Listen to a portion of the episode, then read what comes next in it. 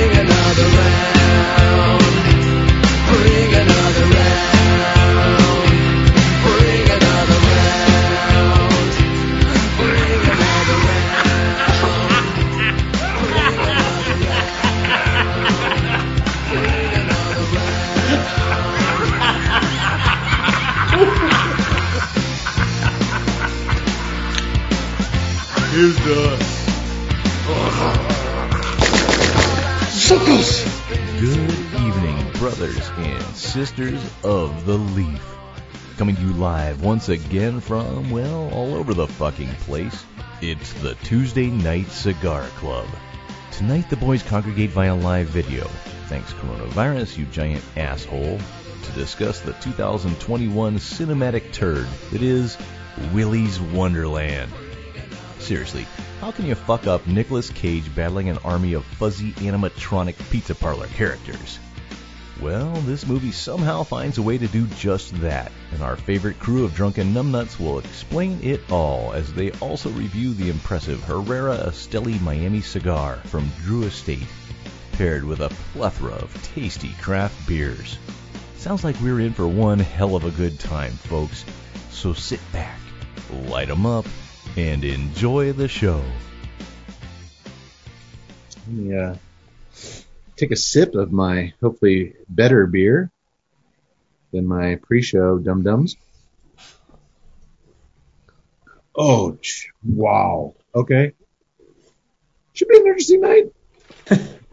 uh, well, folks, we are here once again in the virtual corner of No Hope, but the TNCC is almost fully vaccinated.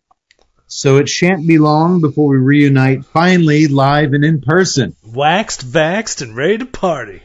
Doctor, what's it been? 13 months? Oh, at least. Maybe might be going on 14 now. That shit is going to be epic. No doubt about it. I cannot wait, boys. We're, we're very, very close. Um, and with so many gazillions of podcasts out there, we are thankful and grateful that you at home continue to tune into our hard-bodied sweat-soaked pool party of insanity week after week. You boys and girls out there are awesome. Yes, you are. And speaking of podcasts and vaccines, we mentioned uh, Joe Rogan last episode uh, when we were talking about his $100 million Spotify deal Oh yeah, yeah. uh, and how they were quietly removing some of his older, more controversial episodes from their platform. Yeah. yeah. And I think we all agreed in that conversation that if Spotify just gave us each like five bucks, we'd agree never to do a podcast again. The number we came get up that with, five dollars? the number we came up with was very, very low. Uh, they, they countered with three, and I told them to go fuck themselves. Good. Good. So we're, st- we're still five doing or that. nothing. You let me handle the negotiating, boys. Uh, Seems like a but great- then okay. after we talked about that, uh, since the last show, Mr. Rogan has popped up on my newsfeed again for an entirely different reason, and I think it's worth talking about for a minute uh, because I kind of like when we talk about topical cultural news pieces. You know Uh, I do. And unlike the million dollar Spotify deals, this story actually does kind of relate to the Tuesday Night Cigar Club and what we do here every other week. So I want to get you guys spin on it. So Joe Rogan, one of the country's most popular podcasters, made a comment on a recent show of his that in his personal opinion, younger, healthier adults who are in shape and eating right probably shouldn't get vaccinated for COVID 19. And he immediately had a ton of shit slung his way for that opinion, with even the almighty Dr. Fauci chiming in that it was reckless and ill ill-informed comment that could potentially harm have a harmful outcome on society as a whole. Now, I'm not interested in debating any of that science stuff at all. I leave the science stuff to the scientists. Uh, But what happened next interested me a great deal. So that whole situation blew up. And then the following day, I see this article posted on the UK's Daily Mail. Here's the headline. I'm not a respected source of information, quote. $100 million Spotify podcast star Joe Rogan backtracks after saying young people should not get the COVID vaccine. He says, Dr. Fauci's right and I'm a fucking moron. So I'm like, all right, let's see what this is about. So a very popular celebrity backtracked, which they never do. And not only did he backtrack, but he said this. I am not an anti-vax person. I said I believe they're safe and I encourage many people to take them. My parents were vaccinated. I just said that if you're young and healthy, you probably don't need it. Their argument was, Fauci and other was, you need it for the other people. But that's a different argument. That's a different conversation. I'm not a doctor. I'm a fucking moron. And I'm a cage fighting commentator who's a dirty stand up comedian. I'm drunk most of the time. I do testosterone and I smoke a lot of weed. I'm not a respected source of information, even for me. Okay, bear with me. I'm almost done. Rogan added that his comments are not planned after discussing the vitamins and medications he takes, including testosterone therapy. When I say something stupid, I'm not thinking about what I'm going to say before it. I'm just saying it, Rogan said. I don't have an off air and on air voice. I just have me. This is it. I got through the fucking net and I'm swimming in open waters. If you say you disagree with me, I probably disagree with me too. I disagree with me all the time. If someone said, yeah, young, healthy 20 year old people who eat well and exercise are not at high risk of coronavirus, but you should think about other people, then I would say, well, that's a different argument. And yes, that makes sense. And finally, he added this. But there's a lot of people out there in the news world that have to make a fucking living. And what's the best way to make a living? Well, here's one way. Take a jackass like me and go over their podcast. Go over this three hour don't play the drunken victim. Go over this three hour drunken ridiculous podcast. A lot of times we're drinking or we're high and we say stupid shit. I get that. If you mine through that and make money off of it, more power to you. I don't care. Now, Ted, I think we're going to be on different sides of the fence here. Again, unlike Joe Rogan, perhaps thankfully, nobody is mining our six years of podcasts to catalog all the stupid drunk shit we've said.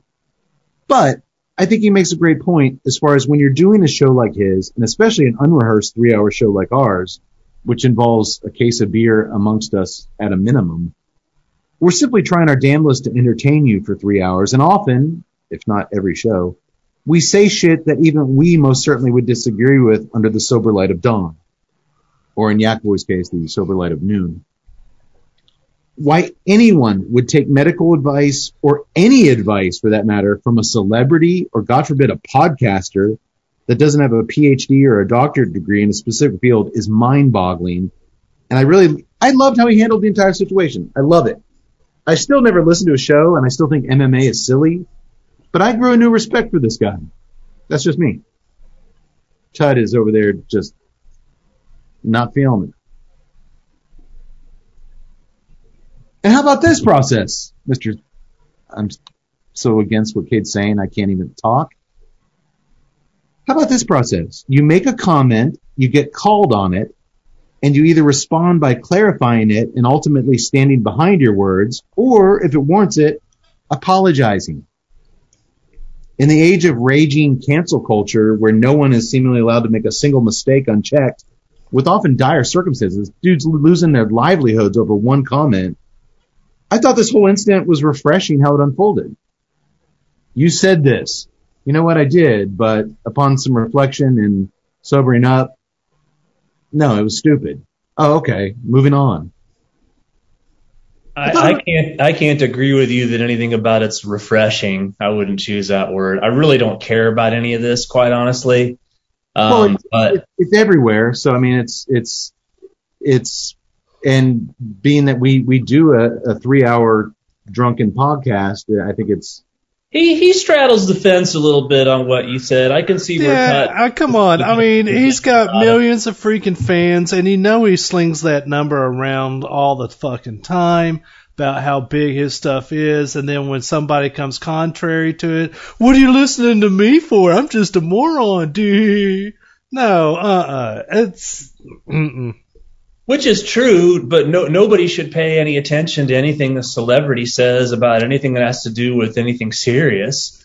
I'm just saying that he's smart. He's smart enough to know what he said. He's smart enough to know the angle that he took, and then to hide behind this. Why is anybody listening to me? I'm just a moron. No, and don't and don't sit there and say, oh, you know what? If you, if you're taking it in context for other people, I can understand that, and that's different. You know, that's if he's smart enough to understand the the effects that the disease has on younger people and can come to the, the opinion that they don't need to take the shot because there's no danger to him, then I guarantee you he's come across other opinions, other medical opinions, other medical articles, hell, fucking news articles from wherever that says, guess what? Maybe it's okay to, one of the reasons that we're doing this is to protect the rest of society and those that are most vulnerable. Because they've been saying that since day one. To claim ignorance that he didn't know about that and that now all of a sudden that makes sense? Come on, man.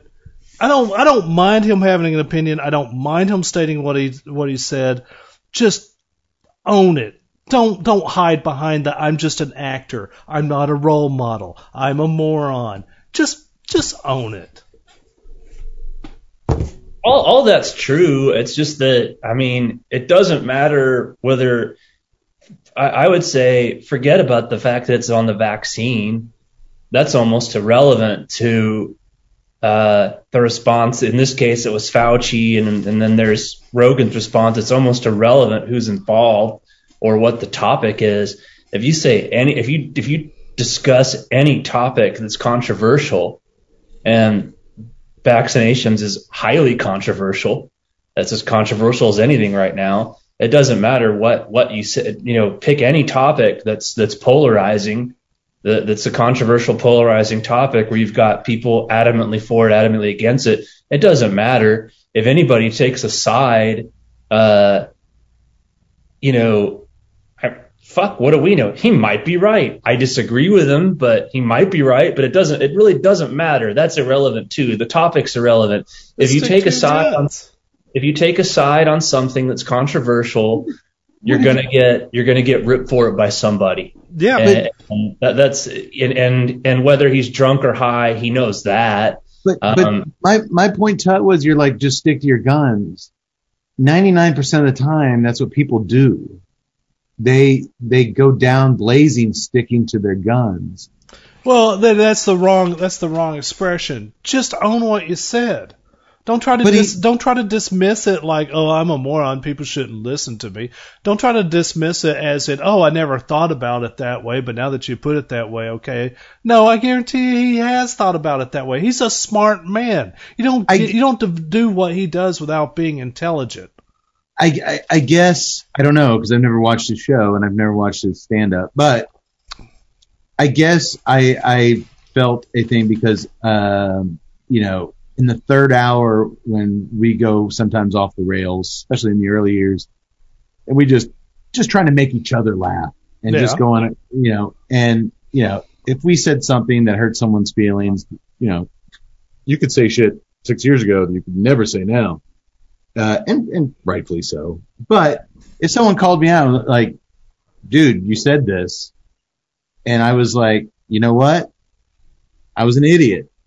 I was drunk. I was trying to be funny. I was an idiot. You're right. I'm sorry. Then say That's- that. that's- That's not. That's what he said. I don't think that that's what he's saying. He was saying that people shouldn't listen and listen to him for stuff like that, and it just, I just, it, to me, it seemed like he was couching it. To me, it seems like he was trying to deflect anything. He was trying to deflect accountability for it. I, I, I guess it just kind of tied And into I'm this not whole, and I'm not asking people to like boycott or not listening to him or take the man's job away from him. No, I mean, good God, we can say things that we disagree with without you know firing someone's career over or ruining people over. I'm just saying that you said it, just just fucking deal with it. even if you disagree with what you said. Yeah. Okay. I guess we're just seeing it from two different points. I, I thought it was refreshing. Uh, you know, most celebrities they'll they'll take this stand and they'll get shit slung all over them and they'll be like they'll just kind of dig their heels in the ground and Well, that's I just- worse. I I- disagree, Cade. I, I, I respectfully disagree that they dig their heels in. I think when they get called out for something, that's when their lawyer releases a press uh, release stating that they didn't mean it at all and was taken out of context and yada yada yada. Uh, all certainly, over I've the seen, place now. I've seen Yeah. that. A, all that's left to this puzzle is Yak Boy's opinion. No pressure, Yaks. He told you he's taking the cage stance. He ain't saying a damn thing. And Yax, I respect you for that. You're smarter than everybody put together. That makes a good podcast. No, no. I will speak. Just say you agree with me and make that we can move on. I agree with the person in the square on my computer. It's all three of us. it could be any of us. That is the correct response to anything. To not have a response to anything. just like I mean, he's trying. Cody's trying to deflect. He's not taking accountability for what he's saying. No, I, am going to have to say I agree up to a point. He does know what he's saying. I have watched his podcasts. And he is an intelligent man. He does the research on the people that he's talking to. He, you know, he doesn't just like, so what is it? What's your name and, and what do you do? Oh, that's cool. And tell me something else about you. You know, he actually learns. He, he knows about the subjects. He's an intelligent guy. Like Cade style. Yes, Cade style. But Doing so good until then, Yax. he, you know, by saying some, by saying that, and then literally when someone called him out on it, it's case in point. I don't actually, I mean, I haven't seen any podcast of his where he talked about the virus or the vaccination. So I don't know what if he has any other feelings, and I haven't read anything on it. But you know, guy's going to speak his mind. It's not a popular opinion. People call him out on it. I'm an idiot. He just, and I go with Tut. It's refreshing that he flipped like that, But as you're not an opposed to like you know, say digging his heels in. But he still, you know, like I said, he unless I actually saw the the podcast where he actually said that Mhm. to see like how drunk is he, how high is he. Yeah.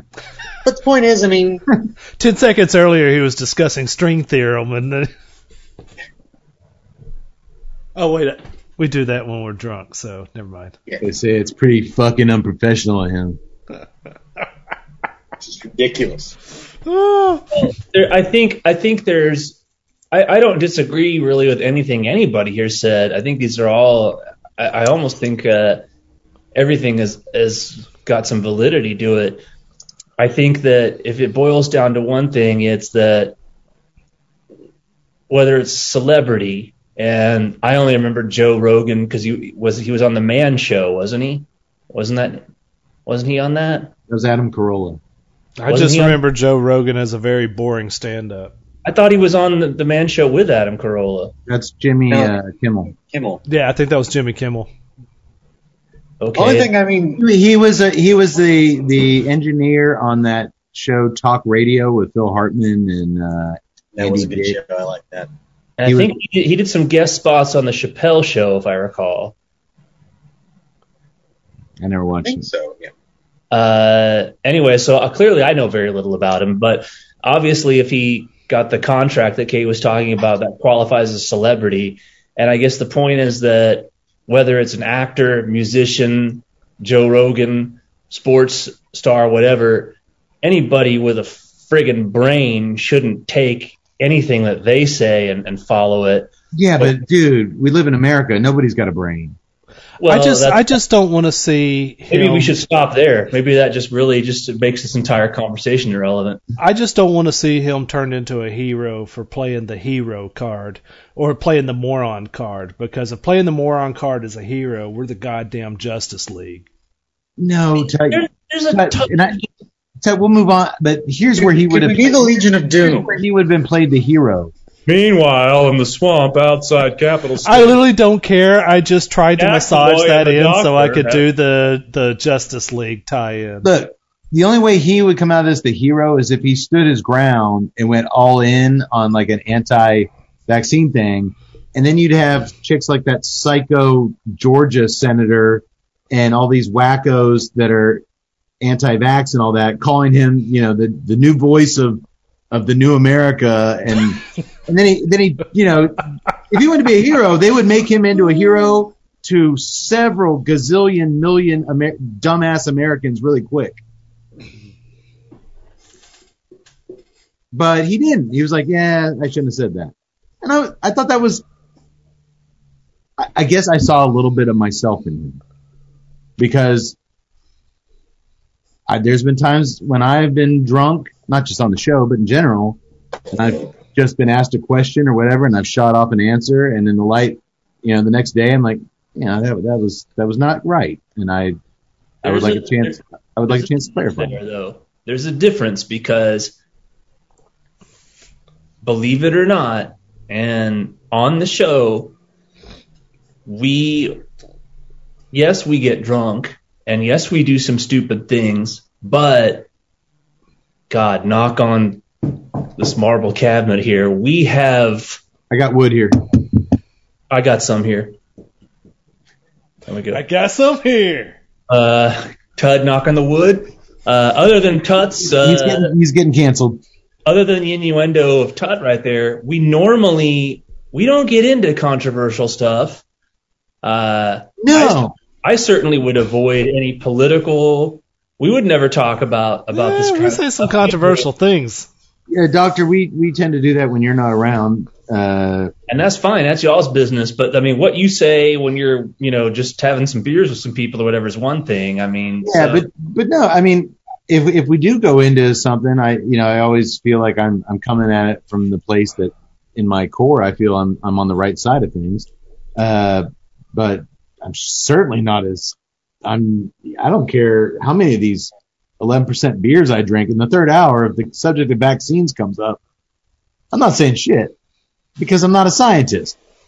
I'm trying to make you laugh about stupid movies and, uh, you know, God knows, you know, I'm making fart noises over here. I know my role. Well, I mean, just that is assault. That is assault. And I just just be just be honest. I don't mind having honest conversations from dumb positions because God, I have those daily. But you know, just I, I just hate the whole. You know, I'm not a role model argument. I'm just he knows who he is. He knows what his following is. He knows what his platform is. You know, So he, he's not capable of apologizing. Got it. no, he can apologize. I mean, he can change his position, but don't just sit there and dismiss it like, "Oh, you shouldn't be following me anyway." He didn't say that. That's what it sounded like. He says, "I'm a moron. Who's taking health advice from me?" He, he was saying essentially, dude, I'm a, a fucking MMA commentator and, you know, uh, It's the same thing as Charles Barkley. I'm a basketball player. I'm not a. I'm not your role model. follow me for the good times. The minute I start talking, waxing, uh, about science or politics, disregard. We should have that disclaimer on the front of our show. Under the refrigerator when I get back. I am hoping we have moved on. We can't because I'm not going to let it go. I'm going to just attack this like a dog with a bone. Dogs with bones. I think that's a little stereotypical, don't you? No, they really like dogs. I mean, really like. Do they? Okay, well, enough about that podcast. We got our own podcast here. Not all dogs like bones, Tut. Not all of them. That is prejudice. Would you like to issue an apology? Dude, what are you listening to me for? I'm a drunk podcaster. I'm not some veterinarian. What are you taking just- veterinarian stuff from me? I'm just a drunk podcast. I'm just a simple drunk podcaster. I don't know. Says he's a drunk podcaster, but that ponytail is exquisite, and it says otherwise. All of a sudden, uh, drunk podcasters turn into the caveman lawyer. What is this cylindrical device I'm speaking into with my slurred words? By law, I have to tell you, I'm a podcaster. I am not a doctor. I am not a lawyer. Uh, anyway, hey man, it interested me. Sometimes you win some, sometimes you lose some, but uh, it got tu- it got really tu- interested all of us. I'm got just kind of talking out my ass, so got you know, I'm sure up. he's a great guy. it got Tut worked up, so I count that as a win. Uh, welcome everyone to the Tuesday Night Cigar Club podcast, episode 137, I believe. 137. I shouldn't have pre-show beers from now on. Uh, well, Yak Boy's running late tonight. We all had like three or four warm up beers. Thanks, Yak Boy. It's not my fault. I just had a couple double whiskeys. Even worse, Doctor. I think I've made cogent and intelligent points throughout. I agree. I, Uh, I agree. I agree. People should listen to you, Doctor. Tut, will premium whiskeys be allowed on Just Tut? Absolutely. Hey, we don't talk about Just Tut podcast on the Tuesday Night Cigar Club podcast. Hashtag just tut. Tonight, I'm going to give you folks at home. Don't worry, we've moved on. Tonight, I'm going to give you folks at home the real scoop on chicken pox. You ignorant fools have been led for years, and I'm going to set the record straight. So you'll certainly want to stick around for that. Of course. You're re- out. Your reptilian left wing overlords have taught you one thing. I'm going to teach you another thing. Oh man. Their days are numbered, and I'm going to be the one to bring them down. God damn it! No, we're not talking about chicken pox or coronavirus or any more of that nonsense. We're getting down to business, boys. And our business: cigars, beers, film. It's good. Nobody, nobody puts those three. Do you see that? Speaking of cancel culture, You see the, the Jeopardy champion tapped his chest when he won three three times in a row, and they called him a white supremacist because that's a symbol for white supremacy. But when he won the first time, he went like this, and he won the second time, he went like this. The poor guy is like, I don't know what you're talking about. I hate white supremacy. And it's funny because you know, like when people normally do a couch thing like that. Oh, I'm sorry, you thought that it was a white supremacist. It was, just, it was like, uh, I hate white supremacy. I I adamantly, adamantly reject all. I mean, it was just like, do Here's not cancel black- culture me. My black wife and my Mexican kids. I don't even know how that happened, but here we are. Uh, dude, I, I felt so bad for that dude. He just made a little hand signal. And there I am. I'm getting pissed reading that article. That going, wait a minute, they co-opted the OK symbol. Fuck you. Oh, they did that a long time ago. You, you can't say okay anymore. Really? And the fact that I Just, just did uh, that on YouTube, I'm probably, Actually, in uh, in the movie Mississippi Burning uh, with Gene Hackman and and uh, All the way Dafoe. back then?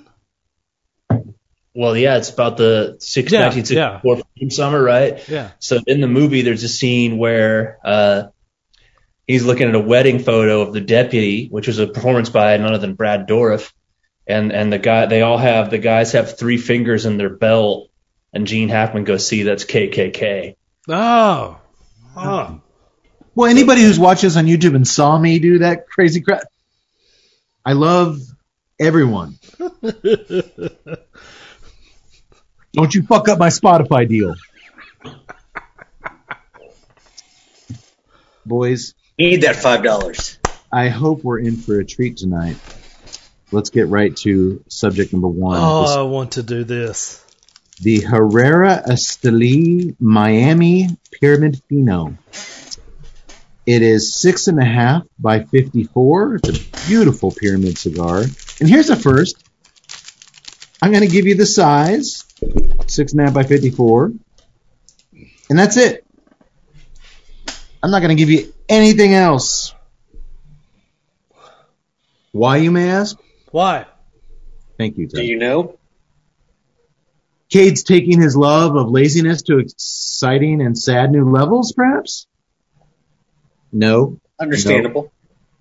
it is understandable. We took 45 minutes to discuss that Joe Rogan stuff. Uh, Doctor, you can save that kind of comment for the Just Hut podcast. Just Hut. Uh, no, no. All will be made clear why I'm not telling you anything more on this cigar very short. So just smell it, suck on it, set it on fire, and tell me what you think. Man, it's got a strong, Poison strong. Poison, isn't it? Do what? It's poison, isn't it? It's what? Poisoned him. He poisoned it. What? Of course, I would never poison you, Yak Boy. You're the only one. He's that- already choking over there. Did you hear him? He's coughing. I said I wouldn't poison yours. Funny, I always thought the Tuesday Night Cigar Club would end with poison. Oh God, I got their cigar bags mixed up. I'm all holding dead Yak Boy in my arms. Poor Yak Boy. My poor little Yak Boy. Uh, man, it's got a really strong cedar smell on that on that wrapper. Glorious, rich cedar. Um, what'd you get on the cold draw, Ted? Uh, the dry inhale. I got a. Uh, I got a little sweetness. A little sweetness, like like a little fig, to be honest. A little fig. If they're permitted, Yeah, kind of like a little spicy uh, uh, fig Newton. a spicy fig Newton. Mm-hmm. I do like fig Newtons. For a minute there, I thought Tut said he got a little Butch Vig, which was the dude who pro- produced the uh, Nevermind Nirvana album, and he plays guitar in that band Garbage. I was like, that is a weird note. You got a little Butch, a little Butch Vig on your cigar, did you? Doctor, I'm getting a little bit of Moby on this. Moby Dick? No, the uh, techno artist Moby. Oh. That's a interesting take as well. See that coming. See what Skip Martin has to say about those tasting notes. uh, so a little bit of fig, a little bit of sweetness on the draw. What about after lighting up, Seth? It's far too early to tell, far too soon to tell. Oh, there is some nice spice through the nose. It's not super strong. It's a medium pepper spice. And then, uh, boy, that cedar I smelled on the wrapper is coming through loud and clear on the draw. Yeah. Well, I'll come back to it. Speaking of cigars, y'all know who makes some really flavorful ones, don't you? Who's that? I'm glad you asked, Yak Boy. Our good friends over at Drew Estate. And one of their most flavorful offerings in their vast portfolio is the Herrera Esteli Miami. Oh. There it is. He said it. He The said shit- it. Yeah, we're smoking it tonight. I didn't tell you what it was before because I'm about to tell you what it is right now. Like oh, hit it. One of the most flavorful offerings in their vast portfolio is the Herrera Esteli Miami, crafted by Level 9 Cuban rollers at the famed El Titan de Bronze on Calle Ocho. The Herrera Esteli Miami line is expertly rolled with a lavish. Yax, did I say it right? Lavish? Lavish. Ah. God, I keep screwing that up. Lavish Ecuadorian Habano Oscuro wrapper over a rich Ecuadorian Sumatran binder with select fillers from the Dominican Republic and Nicaragua. The new look of Herrera Esteli Miami features rich black and gold packaging, as you can see on our YouTube screen here. Very rich, very classy, and is available in five sizes. This tasty cigar is now available at Drew Diplomat retailers everywhere. So go get you some. I'd also like to take a moment now to talk about something also very cool. Cigar World. No, I have to clarify every week, once again, sadly. Cigar World is not a glorious tobacco themed amusement park for adults. It's actually something much better. Cigar World is an online site for cigar smokers, pure cigar smokers.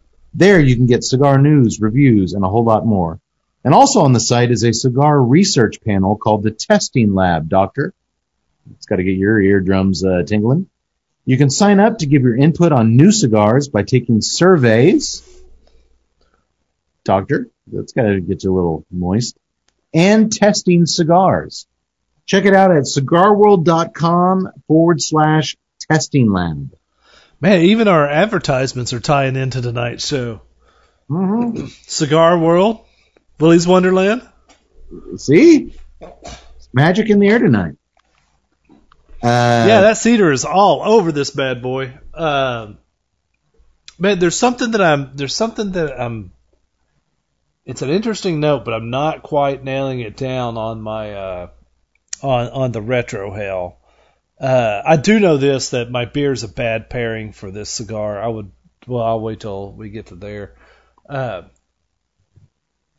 No, why don't we just jump in there, Tut? Um, because I think my beering's actually my beer is actually a pretty good pairing. It just sucks that.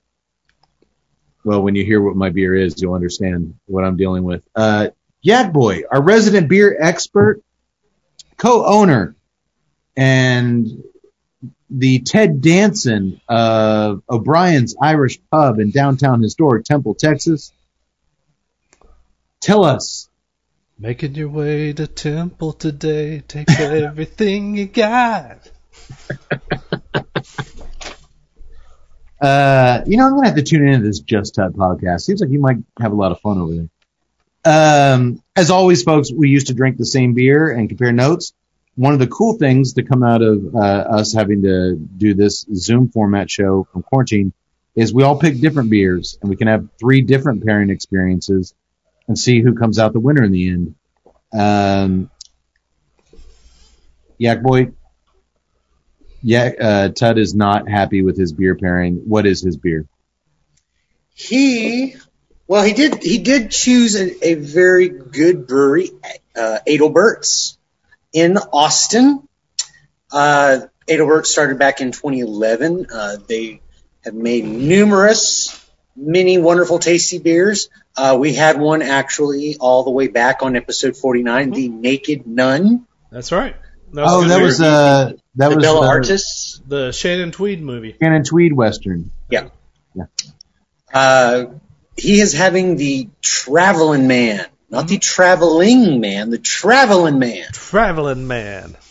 It's IPA, uh, 6.4% uh, ABV, and they I, I couldn't find any info on the IBUs. So I saw something assume- around 55. Oh, sorry. Okay, so, well, I mean, they they did say you know it was more you know it's it's American style, but it, it it's more more of the New England style, so it's it's a lighter. Yeah. It, it's and and they do a and it's sort of like a, a, a special batch beer. They kind of make a new one every year, so it's it's very different.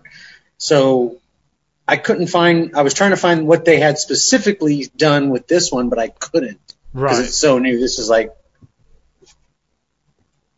but other than that, I was like, I was going to wonder what what are you tasting Well, I I as don't. an IPA? I saw I saw something somewhere like either like a Total Wine or something like one of the rating deals that they they're placing this at 55.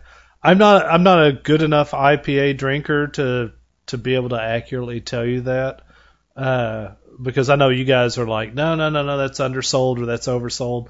Uh, it's not very, it's not very bitter. It's got a little hint of bitterness, but it's not, it's not very bitter. I actually like this IPA a lot. I think it's a great beer. I was enjoying the heck out of it, uh, you know, from from before the podcast and and on through it, and I still enjoy the heck out of it. but it's just a little bit too distinct for the cigar. Uh, it's not playing with it. It's not adding anything with it.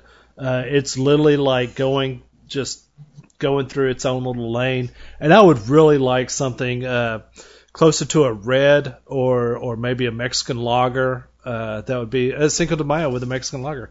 It is Uh, Cinco de Mayo. That I mean, something in that kind of vein uh, would be very, very good. Uh, dial down that bitterness. Um, not necessarily extremely malt heavy, but amp up the malt a little bit. Get you something a little bit of warm flavor to nestle in with this cigar, and I think that would be awesome. Let that cedar note go over the top of your uh, uh, over the top of your beer flavors. I think that that would be a great, great pairing, and hopefully one of you guys has it. I I do. I have that heavy, heavy maltiness um, and sweetness in my beer. It's bringing out the sweetness that was only alluded to on the cold draw. That I don't believe it's actually present in the cigar, but the beer's bringing it out. Um, as you said, that m- the malty component is what you want with this cigar. Uh, it's playing really nice with the spice on the nose and that cedar. Um, I think this is a really good pairing. Uh, I'm going with this one first, Yak Boy. Ah, the Waldos. Well, we, Uh, should, we, we should say Tut, uh, his pairing, the traveling man, our hero in tonight's movie, is a traveling man. That is So you correct. get you get points there. You get points there. and I don't want to. I don't want to poo on the beer. It's actually a really, really good beer. Yeah, you just didn't like it. With, you liked it before you lit up. That makes sense. Uh, I should say my my beer. I just went because our movie is Willy's Wonderland, and my beer is uh, the Waldos, and I just went with the W theme. It was actually hard to pair this beer Yeah. or pair this movie, I should say. uh, the, Go ahead, yes. the Waldos, uh, made by uh, Lagunitas. Of course, we are no strangers Good to company. the Lagunitas Brewery. Uh, I mean, just most recently, I did the Hazy Memory when we here a couple episodes ago when we did the Destination Wedding. Yeah. So they make good stuff, and of course, like I said, we've done the little something something, and Lagunitas sucks on previous episodes. Uh, the Waldos is a triple IPA. Triple. It might be our first triple IPA on the show. It could be. Yeah. It could be. Uh, and that puts it up in the 11.7% ABV. You got a triple IPA. Are you saying that And it- like a triple, as in like the Belgian triples mixed No. with an IPA, or just Ooh. a hopped up? Hopped IPA. up. It is 11.7 ABV, and they rate it at 100 IBUs. But Is it 100 IBUs? No, it is not. Like you said, Tut, I was about to say you're talking about all the malts. Yak Boy and I can discern accurately the IBUs in the beer down by about two, one and a half, two per, two points. Uh, and that'll It's at hold up. least an 80. That'll hold up in a laboratory. I would actually put this one, man, it is really good, but that sweetness and the maltiness is what you recognize first. It does have a warm, kind of washed over hoppiness in the back. I wouldn't even call it a hot bite. Dude, I would put this at, if they really want to stretch it, I'll give them 77. That's close to 80. But it is delicious, and it is bringing out some wonderful things in the cigar. Uh, like I said, so I'm I'm not complaining, but 100 over 100 IBUs, get out of here. Come on. I expect better from you, Lagunitas. Yeah, no doubt. And you can go ahead and tell 'em my my second beer was a little bit better pairing wise. I'm not going to drink this again, yes, because it it was terrible. It's the Lagunitas uh, Hazy Wonder, like Willy's Wonderland that we're doing. Of course, of course. But dude, it, it tasted almost carbonated, like fruit soda, like a citrus soda. It was, it Yeah. was not, it was not good. It was not good. So Yax, you don't even have to tell us about it. Okay. I'm not gonna drink it on the show, but I get pairing points. Yeah, I did all the work for finding out about the beers for nothing. That's okay. You know, I can, I can, I can eat it. It's fine. Hey, what if I told you you could talk about the doctor's beer right now? All right, I'll take that. It's a colorful can, baby. Just like the doctor, he's a colorful guy. It is colorful. It's so colorful. It's a cornucopia of color.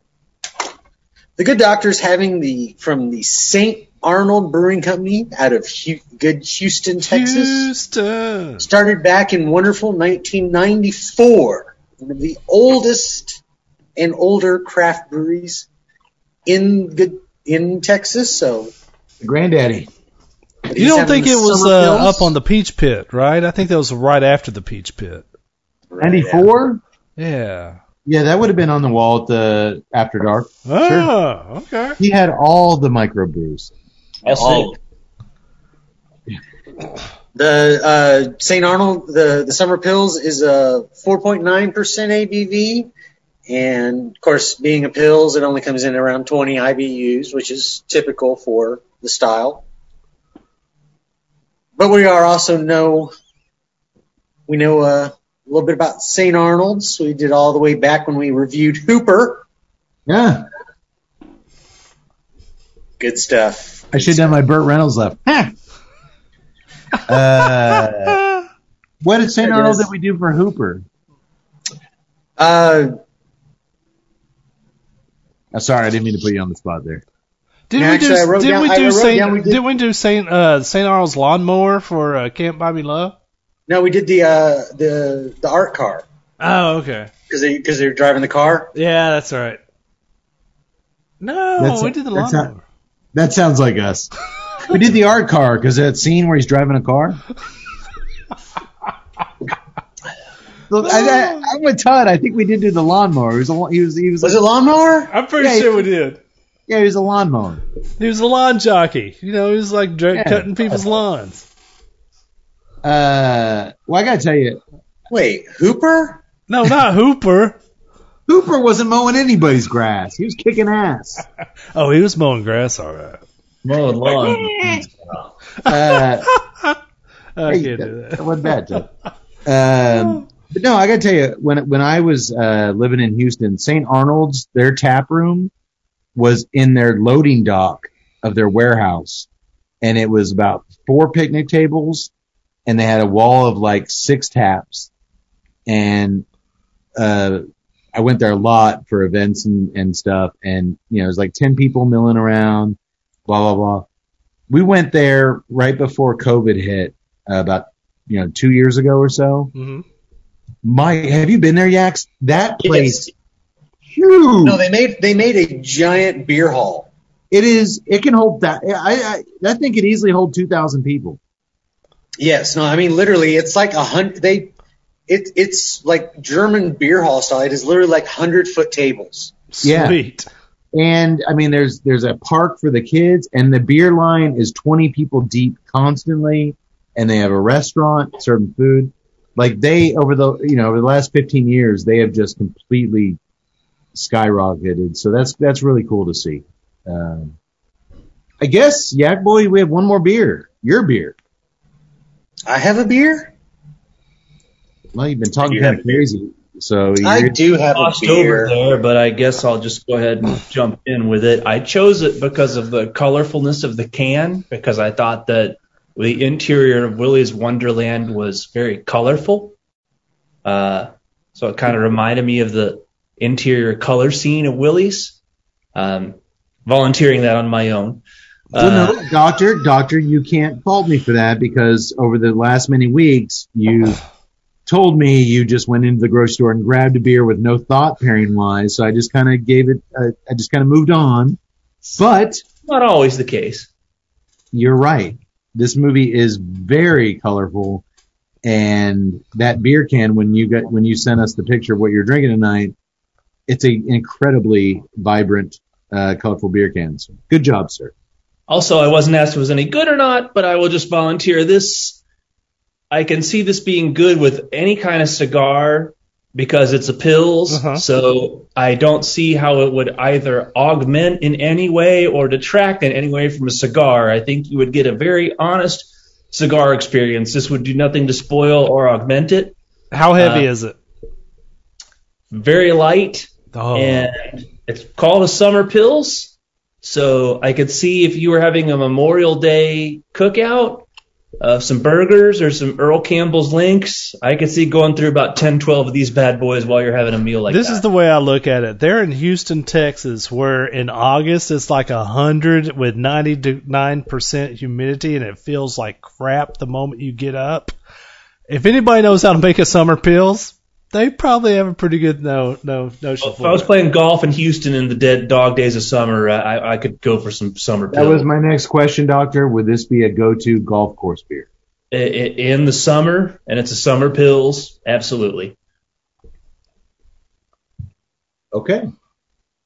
Yak boy, what are you drinking? I'm having the wonderful electric jellyfish Okay. All right. from Pinthouse Pizza, Group Hub and Pizzeria in Aust- located in Austin, Texas. Oh, okay. That's a that's a new one. I haven't heard of those. I haven't guys. heard of them either. This is kind of. Oh, actually, I've seen. I've actually seen the beer, but I haven't. The uh, electric know- jellyfish is very about the brand. highly rated. Everybody loves it, and I have had it long many moons ago, and of course went over to a local place and saw that they had an actual four pack of the cans, and I was jumped on it like, all right, I'm going to get this. And I was like, well, I don't know if I can actually say it, it really ties in with the movie, but other than like, you know, our movie has some electric animatronic, eh, it just, just terrible. I know, but I just wanted, I just wanted the beer. You know what? I'm not apologizing for what I said tonight. I, you should. you should.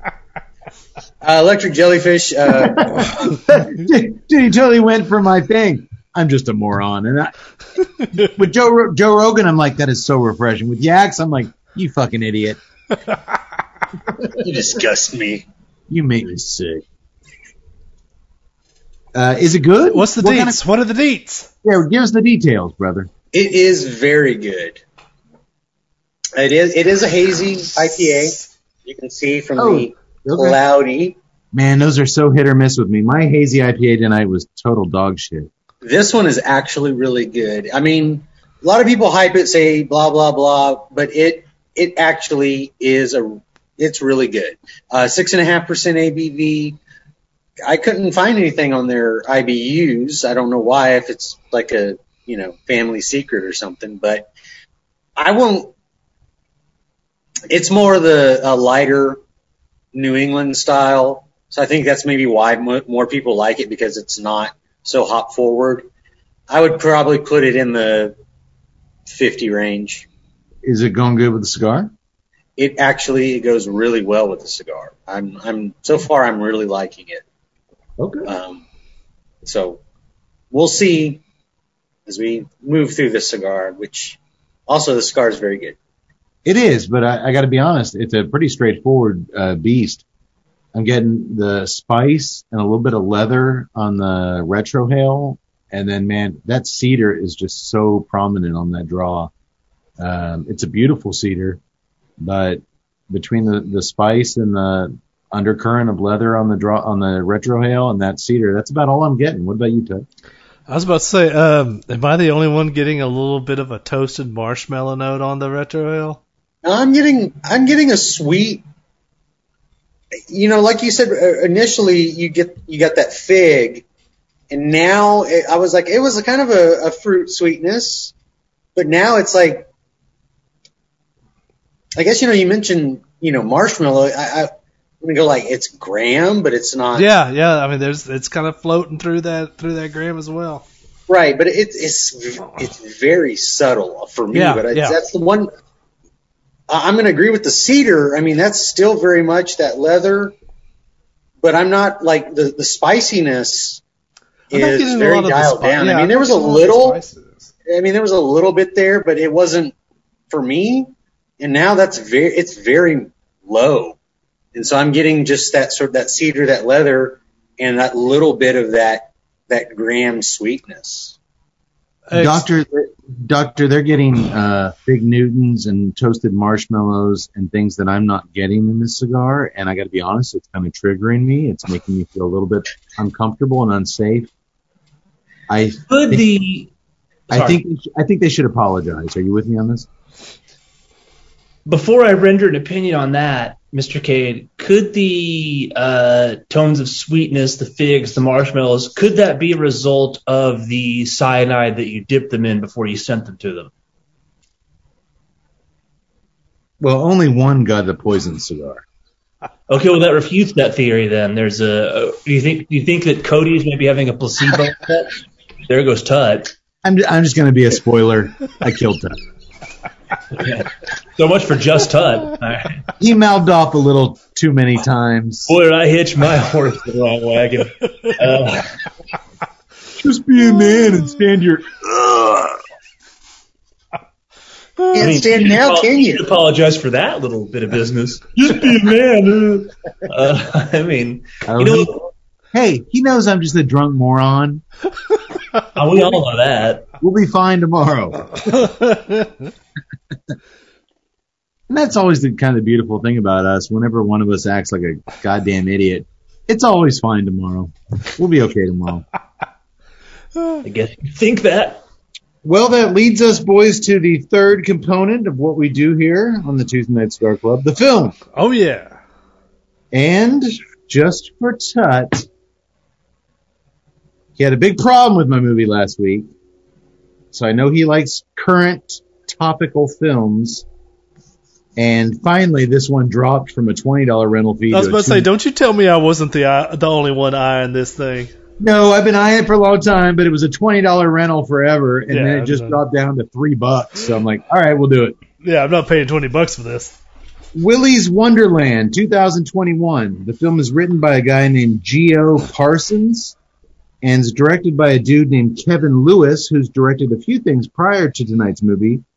But the only one I've seen is 2003's Malibu Spring Break, Oh, which, as you can probably guess by the title, I was drinking heavily while watching the film, so I remember absolutely nothing about it. I can't tell you if it was any good or not. Was there a spring break? And I was don't it in Malibu? I don't. I don't know. Doctor, you're with me on this. When we watch these movies, you can't ask us questions the next day. These are day drinking movies, and They're day drinking movies when you started drinking in the morning. So yeah, Malibu Spring Break is. these these movies are like uh, the, the the the robbers in Heat. I'm Pacino. They're ghosts. But you watched that movie six hours ago. It's a ghost. His movies are good. You know what he's looking at? You know what he's looking at? I got no fucking idea because I was drunk. Malibu Spring Break is a ghost. I had malt liquor with Cade half an hour ago.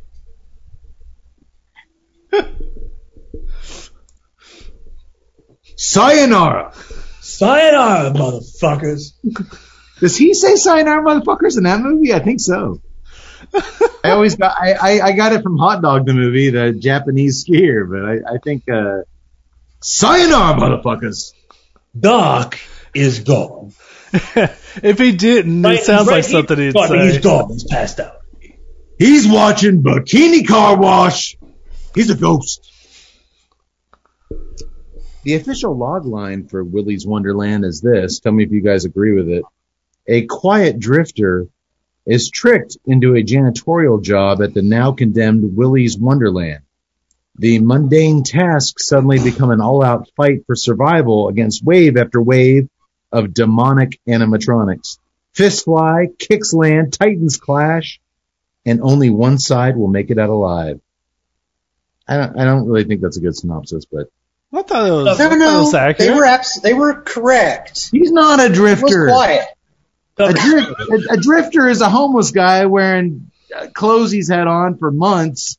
Not Carrying- necessarily. how do you know he's? bag. How do you know he's got a home? And those clothes look like he has been wearing them for months. He has a new He's sports a car. modern drifter Exactly. The modern drifter. in a, in a sports car. He's a nomad, Not He's to a get ahead free upon the open road. a Ronin, ahead a of ourselves nomad, much, but we don't know what he is, and we never really find out. and I love that. We'll get to that, uh, obviously. So let's just dive into this thing. We start things off with a man and a woman both wearing Willy's Wonderland t-shirts as they're chased through a maze of hallways until the man is eventually grabbed by the ankles by something. We don't see what it is. And he's dragged away from his wife screaming. And then the woman stumbles into a dilapidated restaurant area where she's eventually killed off screen. As she screams, we see bright red blood splatter across a, across a television set where the animatronic characters from Willy's Wonderland Fun Center are singing along to a happy birthday promotional video. I gotta admit, as an opening scene in a film, I was, I thought it was lame and it left me very unimpressed. Boring. It's your birthday. I thought everything about it was lame. It was just a very lame, Boring. very lame opening scene. I have, I actually absolutely agree with you. Okay.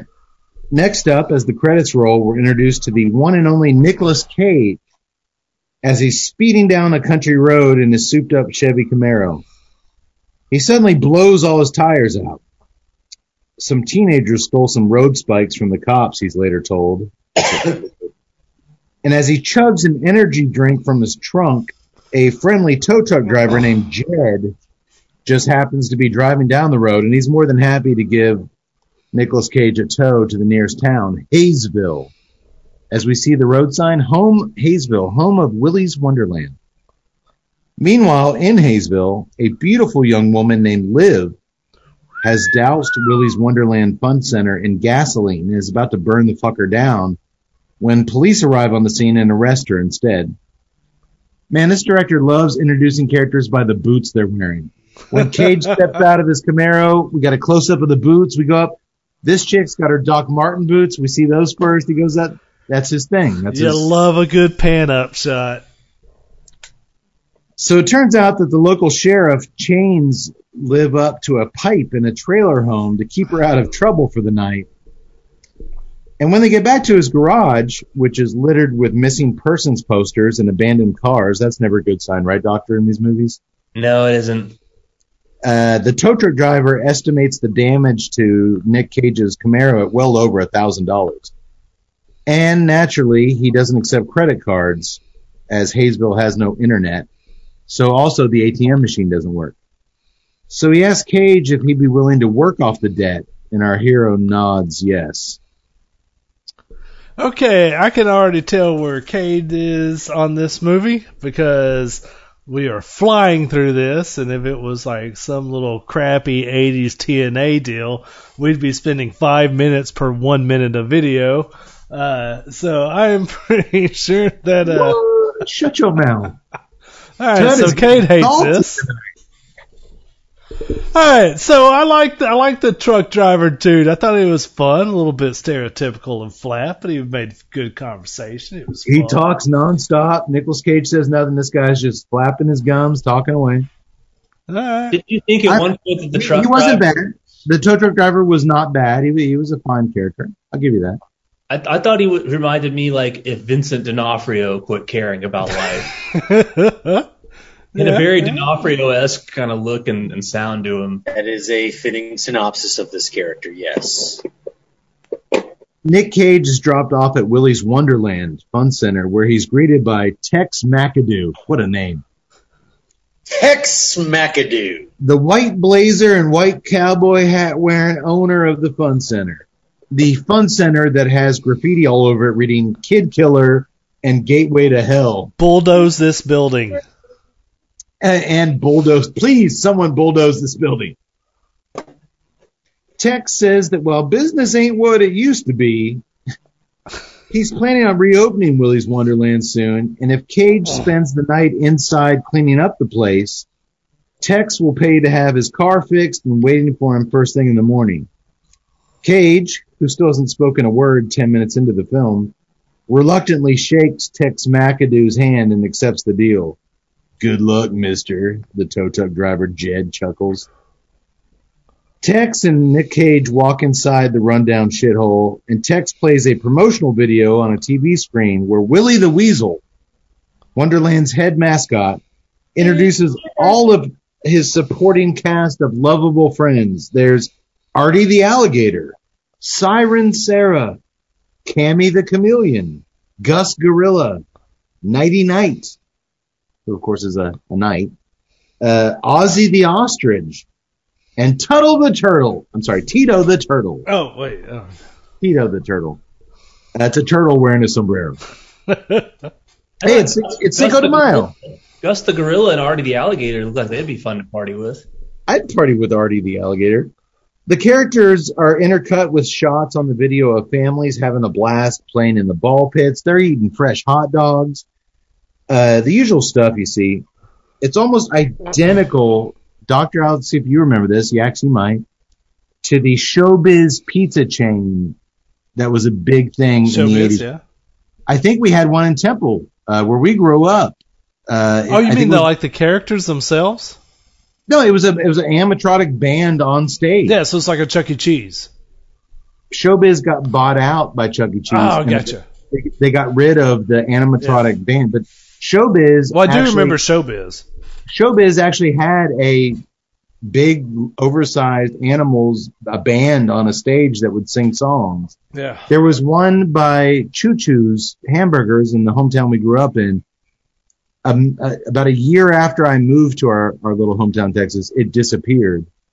Um, now I'm starting to wonder. I had my eight year old uh, Why? my eight year old birthday party was at Chuck E. Cheese. But Chuck E. Cheese was just that big fucking mouse. There No, they actually of- had like a well, no, They had Mr. Munch. Yeah, Mr. they had- Munch was they a had like an animatronic band. around, grabbing children in inappropriate ways. They had a band up on the on the Yeah. stage. Oh, did they? yeah. Yeah. Okay. Uh, doc, doctor, Mr. Mr. Munch is your Tinder profile name, isn't it? Or I- did I get that wrong? you your notes. What do they say next? Tex McAdoo explains. My Tinder profile is Tex McAdoo from now on. No, that's Yak Boy's Facebook profile. He's completely reinvented his life. Uh, Tex McAdoo explains that some little shits years ago climbed up on the animatronic characters. They got hurt, yada, yada, yada. Several lawsuits later, the whole place got shut down. He shows Cage the janitor's closet, tells him to help himself to any food in the kitchen on the house. Oh, great, a 10 year old hot dog. I can have that. huh? and he wishes him luck. That's the second time between Jed and Tex McAdoo, this dude's been wished luck cleaning this fucking Willy's Wonderland. Then Tex McAdoo walks out the front door and locks the janitor inside with a giant chain and padlock. He strolls over to Jed, the tow truck driver, and he attempts to light the world's ugliest cigar. Did you see that cigar he tried to light? Oh God, it was like terrible. The wrapper was hanging off in had, three like, different places. This was cracked and just it was shredding. just cracked and like missing. It was like, uh, It's like a it's like a cigar that hasn't seen a humidor in 15 years. it's been in his pocket for literally a decade. He's trying to light it. Finally gives up and he throws his Zippo lighter across parking lot. Let's get out of here, he says. I can't stand to hear a grown man scream. That that's not a good sign. I, I, I agree with him. You don't like hearing a grown man scream? I don't like hearing me scream. I was gonna say you're the only grown man I've heard scream. And that's when that kid kicked over your Burger King coffee in the Orlando airport. You almost got it from the no-fly list. Kid had it coming. So our hero is now inside the building, and I am still getting bold, really unique, delicious cedar on the draw. I'm still getting that spice through the nose with a little hint of leather. Are you guys still getting fig Newtons and fucking s'mores? No, I'm I'm not. Uh,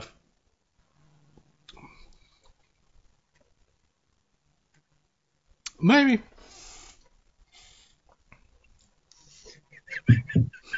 No, maybe. You are. You are. You're getting No, the s'mores. uh, the uh, uh, Did you that say Yaks McAdoo? That's McAdoo. the cedar is the cedar is really uh really prominent across that draw. Uh man, I am still getting the sweetness there and yeah, it's like a little toasted marshmallow on the very it's very faint. It's very on the retro ale. It's only on that. So yeah, it's kind of it's kind of nice. I. It sounds nice. I, I. I like what I'm getting. I'm not getting that. Uh, okay. I will I'll- say I'll this, it's an easy easy retrohale cigar. Yeah, no. When I say spice, it's it's not a it's it's it's spicy, but it's a it's a very it's very enjoyable spice, and man, it is going great with the sweetness and the maltiness in this triple IPA I'm drinking. I this this beer really works with a cigar. Tut, are you still? It's not. yeah, it's it's not, and it's a it's a shame because it's a really really good beer, and I'm going to look forward to drinking it again. Uh, but yeah, not with the cigar. I'd I'd really like something a little bit malt forward, uh, or even just a little tamp down. Like I said, I'd, I'd really like to try a Pacifico, maybe a Mahi, uh, uh, Bohemia, uh, uh, even try to go a little darker with a Negro Modelo. We'll try to see that. Did you notice how I worked in all of the Cinco de Mayo beers that I know? yeah. What's a Bohemia? That's a Mexican lager. Bohemia. Uh, I, I don't know that one. Yak Boy, is your hazy IPA still playing nice? It is very much so. I like it. Okay. I like it a lot. All right. Well, I will come back to it as always. As Liv, the the stunning, I man, I thought this chick was really cute. Man, Uh, it's weird. She has a unique look to where she almost looks like an anime character at times. Well, she she's got chipmunk cheeks. She's got really big chipmunk cheeks, like she's got a bunch of nuts in her mouth. Huge eyes. Uh, Doctor, You're the one who said it. Very attractive young lady. acorns, acorns. Yeah, She- she's very, very good looking. as Liv, uh, with a mouthful of acorns, is broken free from captivity in the trailer home by a group of her 20 something friends. The janitor has put on his baby blue Willy's Wonderland t shirt and started cleaning.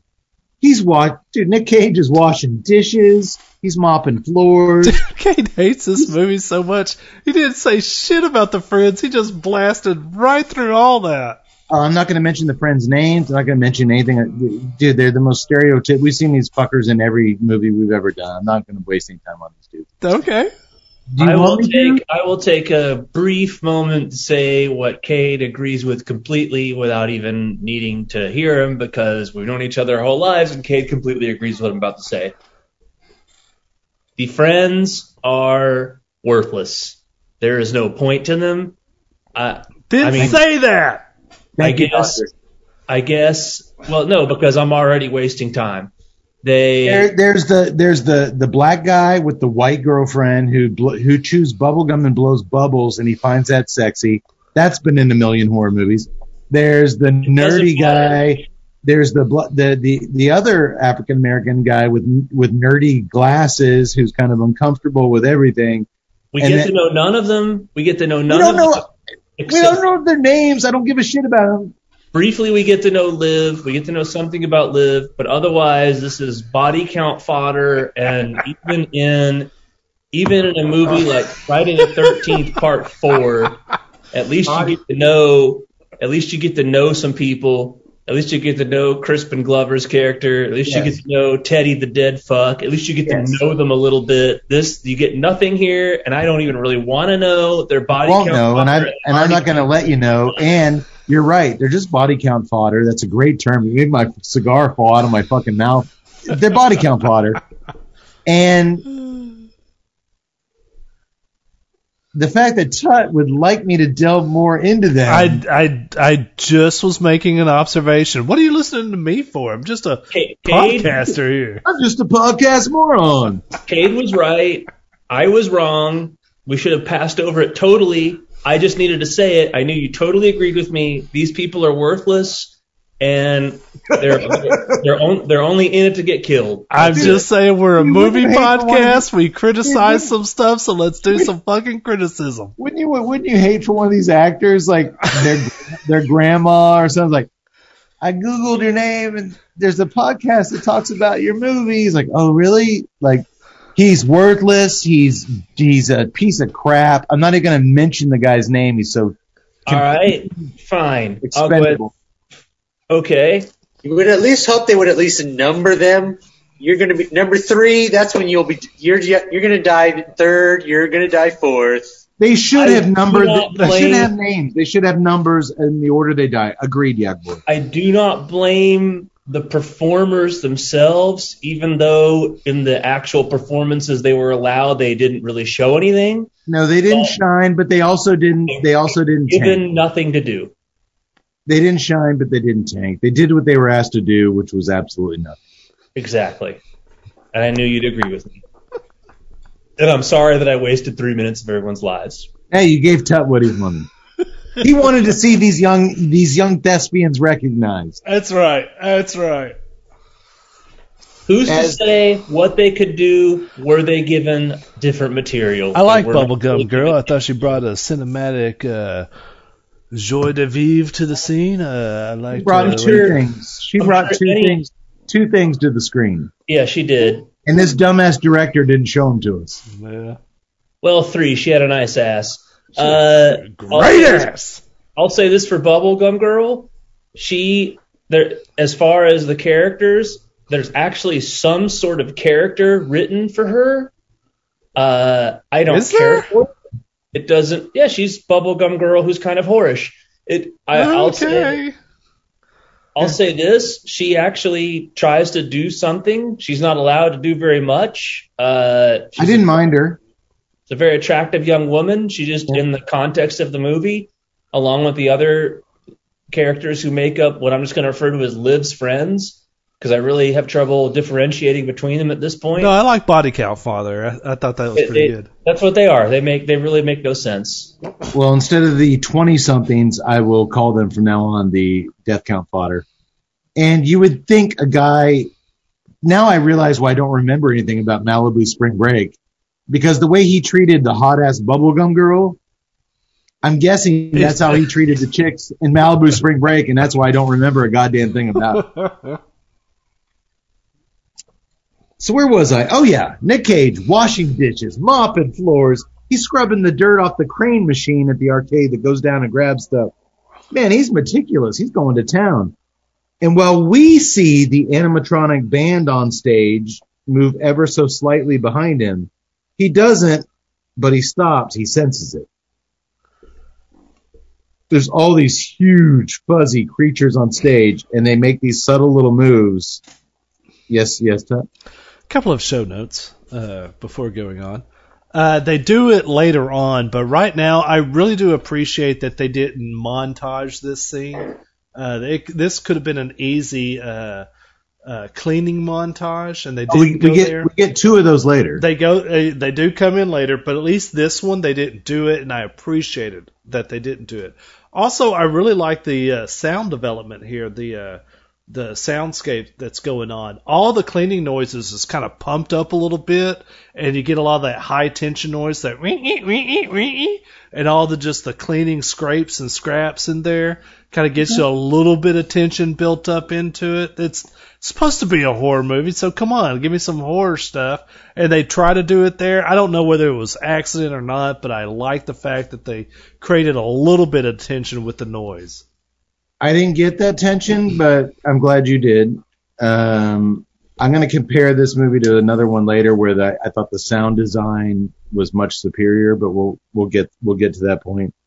Um, the janitor also follows Tex McAdoo's advice: take plenty of breaks, and he does. First of all, that's a boss I can get behind. yes. Pace Whatever yourself. you do, take lots of breaks. Pace yourself. Okay. Every 15 minutes, another beer. Uh, so when, so he sets his watch timer to go off. And every time his watch beeps, he goes into the kitchen.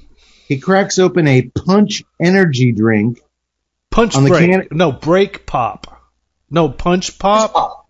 Punch pop. Punch pop. punch pop, enough caffeine to knock your knock you in the teeth or something like that. The can says. At 20 minutes into the split, Cage still hasn't said a word.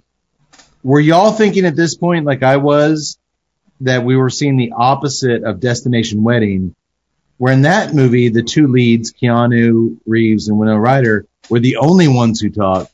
Did you think that perhaps he was never going to say a word in this movie, Yeah. or they're going to put I it off as long as they could? I, I knew that I knew that by or at least my my suspicion at this point was that either he wouldn't say anything or at the very end he would say like a little line or that type of I- thing. I, I thought he would talk at the very end at this point. I didn't mind it. You know, Nicolas Cage is known for going over the top and going crazy Cage.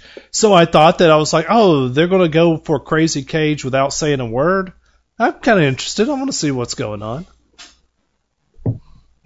Okay. Uh, well, we'll see where that leads. As he resumes his mopping duties. Oh, wait, hang on. Because I sent you a text and you didn't respond to me. There was a scene, and it just happened just in this one thing. As he cracks open his first energy drink in the kitchen, there's a weird. It's almost like they they would they would call it a an accordion shot in the old days, where the camera moves one way as the tripod moves another. It's a it's a it creates a, a kind of uh, obscure zoom effect. Um, that's what it used to be called. You, you'd pull the tripod back yeah, while you're zooming as forward. as it zoomed in, I didn't see. I didn't interpret it that way. and he sees this this thing in the kitchen covered with a blanket, but it's a very weird camera lens shot, and it he finds it underneath it is the pinball machine. I couldn't tell what was going on because I interpreted it this way. I see you get a close up of the can, you see him look over to the uh, to the uh, to the pinball, the covered pinball machine. The moment you, the moment he turns to that deal, they rack focus from him to the pinball machine. But then there's this weird warp that that hits it, and it's literally like a warp that goes Well, it- across the screen. Yeah, you sent me that, and I don't know what was up with it. I, it seemed intentional in that scene. Yeah, because the pinball machine is very important to him. We'll learn later. But later on, there's a wide shot of Willy's Wonderland where it was also warped, where the parking lot was kind of curved. yeah, yeah. And there was another one of, the, one of the it made one of the cars look like uh, a Hot Wheels car. They did so- the same thing with uh, the initial wide shot of him going against Willy. and I honestly think it was a fuck up. A cheap Because- lens or something that, the, or something that they tried to do in post. It well, I, I think it was a, a fuck up shooting that they couldn't fix in post. Why wouldn't you fix Seaweed, something in the lens. seaweed? Something in the lens. Dude, the doctor busted in with the Jaws 2 city councilman.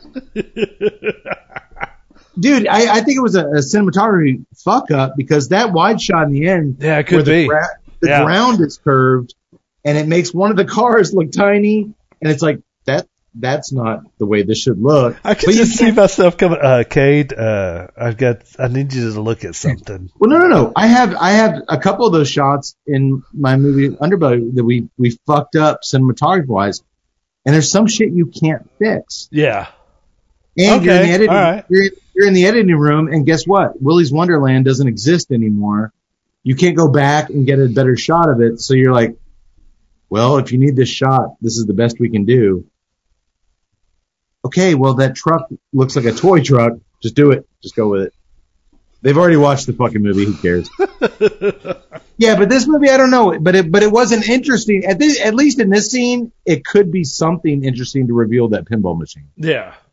But the other ones are just, I think, technical fuck ups. Okay. Typical technical fuck ups.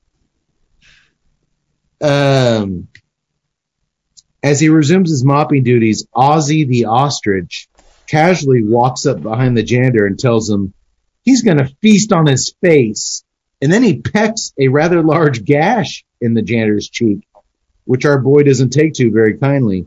The janitor breaks his mop handle in half and uses the two sticks as weapons to completely destroy the maniacal giant bird. He eventually pulls out all the ostrich's mechanical guts out in victory. So now is when he heads for the door and attempts to get the fuck out of Willy's Wonderland, right? Wrong. The janitor just goes to the maintenance closet, gets a new t-shirt, as his is covered in blood, grease, and oil. He puts the enormous ostrich in a garbage bag and places a piece of duct tape over the cut on his face. Then his watch beeps, so that means it's energy drink time again. All right. At this point, I just like, I figured, hey, he's going to say something. He's going to do something. No. I mean, when he saw the giant fucking animatronic ostrich, it literally says, I'm going to kill you. He didn't. Instead, he fucking smiles. You, you didn't put that part in there where he just like, oh yes, yes. Dance time, motherfuckers. And he literally, and and you actually see it in the little animatronic ostrich face, where it literally freaks out. Like I Uh-huh. normally, its victims would be running and screaming. Instead, this guy's like, "Fuck you." It would have been great if he literally just jumped on the ostrich and started biting its face. But you know, Hey, it's a Nick Cage movie in 2021. I And- wouldn't have, I wouldn't have been surprised. And it would have been But more it- it- it interesting than struck what we got. it, it struck me, and I don't, you know, obviously this isn't, but I was like, all of a sudden, like I'm seeing like what Nick Cage's character from Mandy would be doing after he finished that and had a good night's sleep and He just hit the road, man. Just hit the road. I got to clear my head.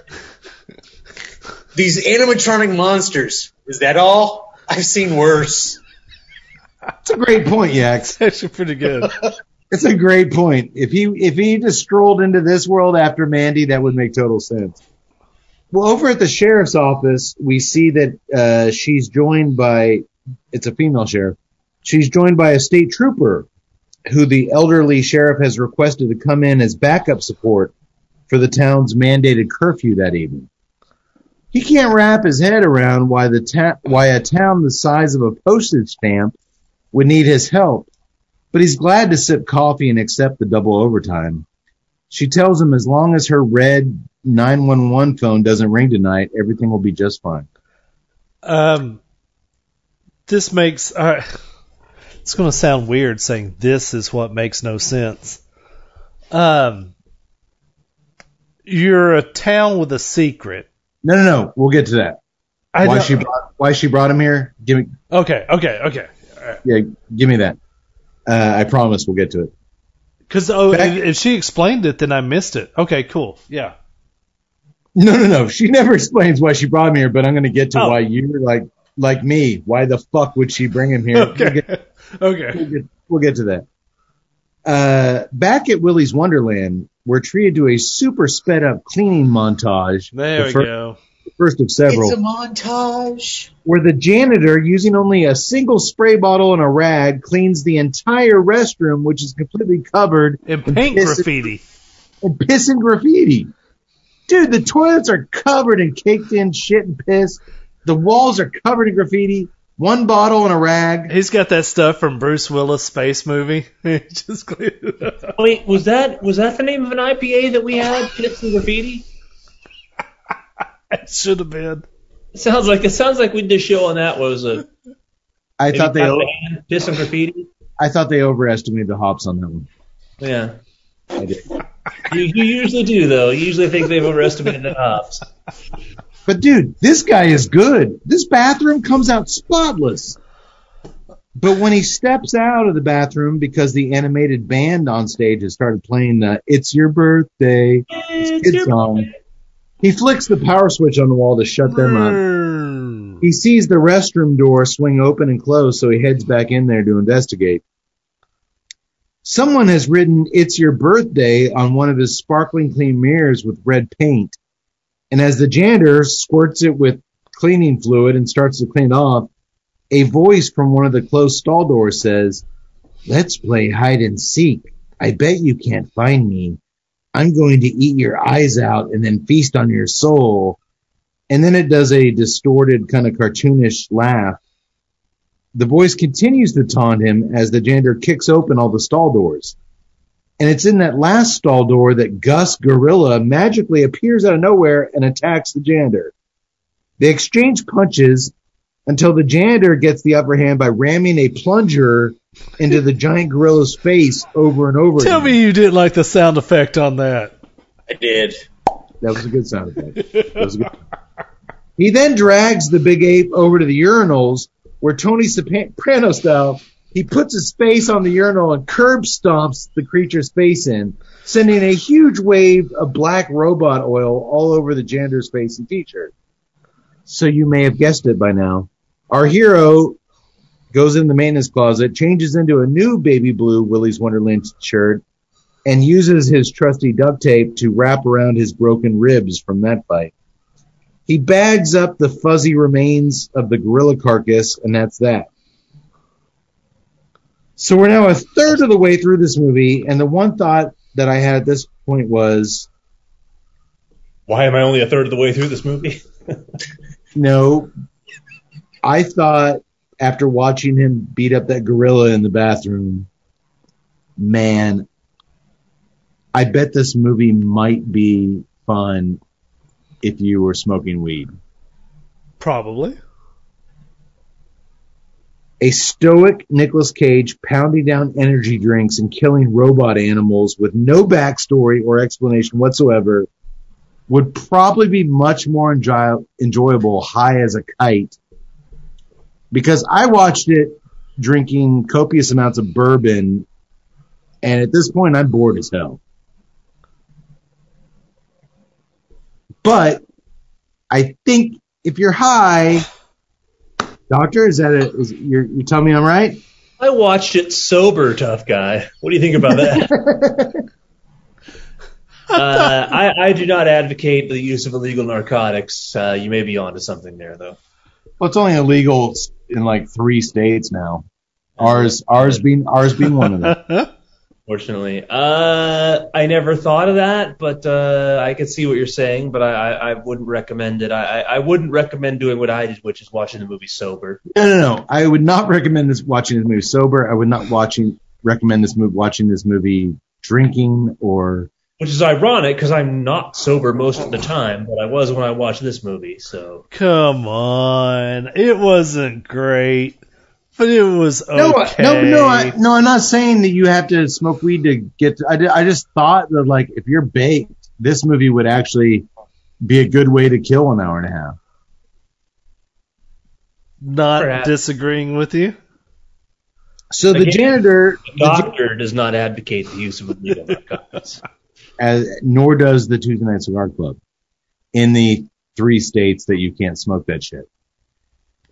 So the janitor files his fingernails, gets them looking pretty, drinks some more cans of Punch Energy drink, and he plays the hell out of Willy's Wonderland jukebox that he cleaned up real pretty.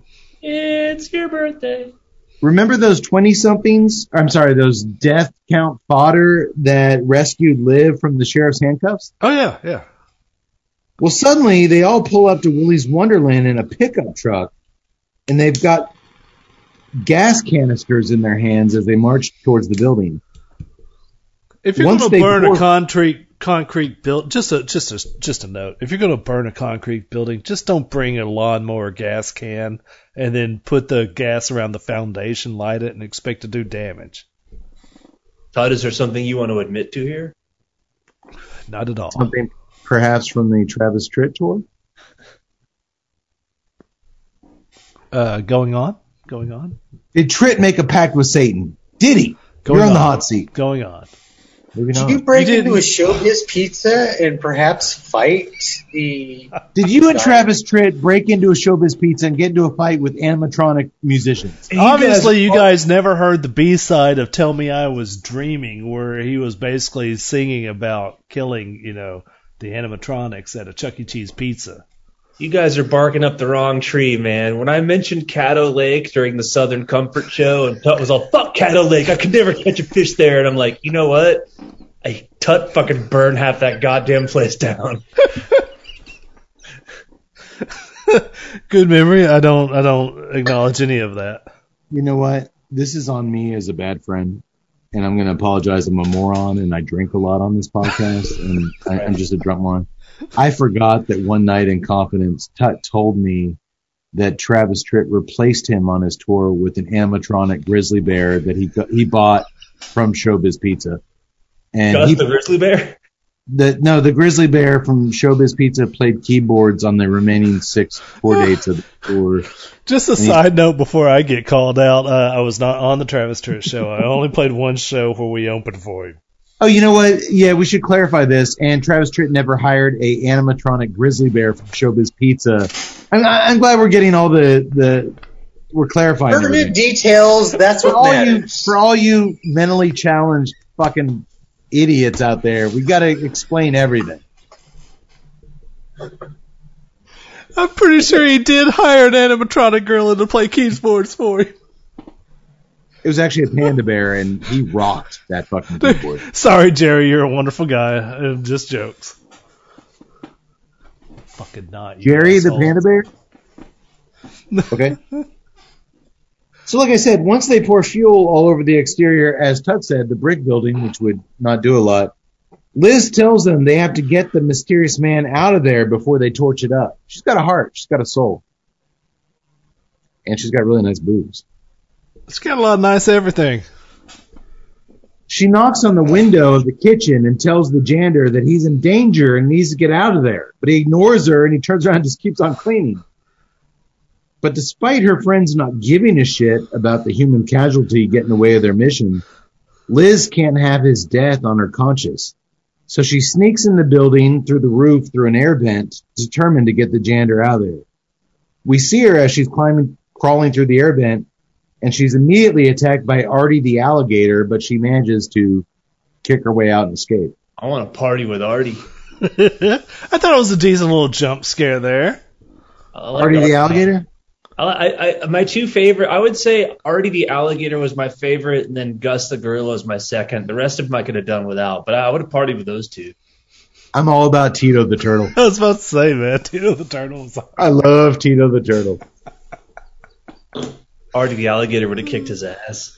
Once she's inside the heart of Willy's Wonderland, Liv finds herself in a foggy forest setting where Siren Sarah pops up in a childish voice and she tells Liv, I've been waiting for another little girl to play with. She asks Liv if she wants to see her treehouse and Liv says, uh, no, not today, girlfriend. And they start swinging punches. Siren Sarah suddenly disappears into the fog and begins taunting Liv with a quote fingers for you guys listening and not watching creepy version of Ring Around the Rosie. And I use quote fingers there because I didn't find it creepy at all. Remember when we featured the Banana Splits movie back on episode 104? Yeah. That movie had its faults and shortcomings for sure, but they really sold the distorted use of children's music and kids cartoon music to great effect. They really got that right. And this movie totally drops the ball in that regard. All the mu- music in this movie sucks. Giant, fuzzy, Gus Gorilla Balls. I, I, I totally agree with that. Uh, I'll I'll even go uh, uh, take it a step further. All the little taunts that they do, like the, the very first from Ozzie the ostrich. If you're gonna say I'm gonna, if you're gonna hearken to the I'm gonna eat your soul from Army of Darkness, you gotta you gotta step up your game because that just seemed like a very weak ripoff. And all and all of their taunts seemed just kind of like Their taunts are not funny and they're not, they're not threatening and they're not, the voice they chose to use for these characters isn't scary.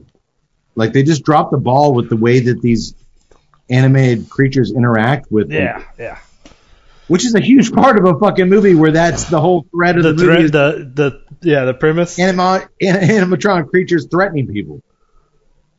So Siren Sarah eventually emerges from the plastic trees and captures Liz. And the janitor hears her screams as he unclogs the salt and pepper shakers in the kitchen. He's still cleaning away.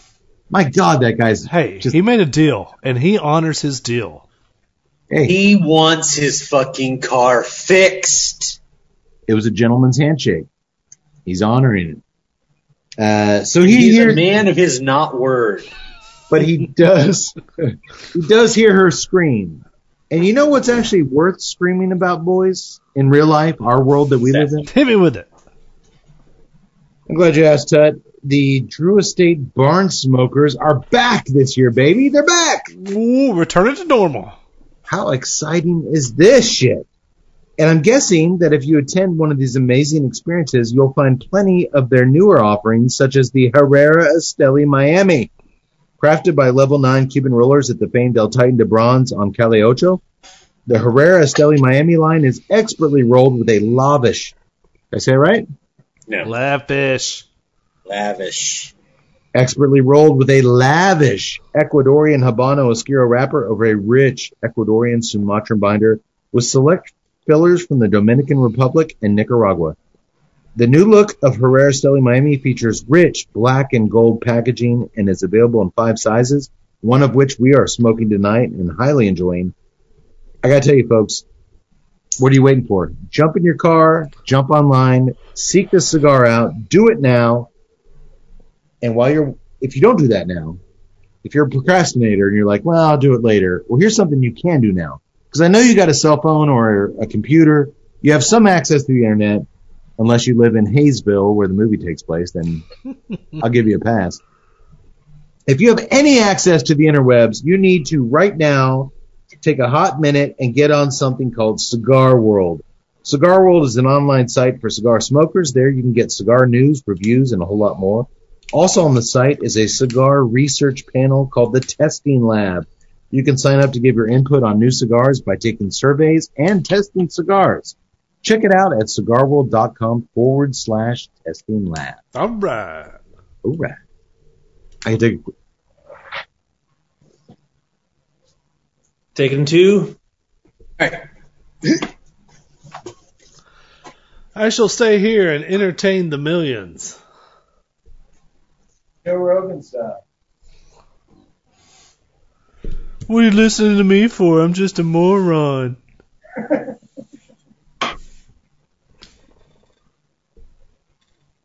He was speaking of that one specific instance. Oh, come on, boy. You know what? You know what? You know the clout you have. First of all, I don't even know how you can judge how many people listen to a podcast. We have no way of getting podcast numbers, right? No, you can tell downloads. From what? iTunes? Yeah, I think iTunes does it. Uh, the little Blubrry does a little statistic. Ne- how come I've never seen these numbers? I'm surprised you don't see it when you first log in on the dashboard. Oh, it's on the dashboard they show you Yeah, I think so. podcast downloads? I think so. Like when you log into the website, you don't see like the the site Joe Rogan- statistics and This is why Joe Rogan's Joe Rogan. We don't know anything. we are total morons. I think so. How many people listen to our show? I don't know. Yeah, I don't we've think- got uh, You learn such a thing. shit. We've got like 44. I mean, I think it's more than 44,000 unique downloads throughout the history. Uh, A month or total? no, total, total. Man, I wish we were doing 44,000 downloads a month. Then we're talking Joe Rogan's numbers. Well, we got almost two million YouTube views. That's pretty impressive. Yeah.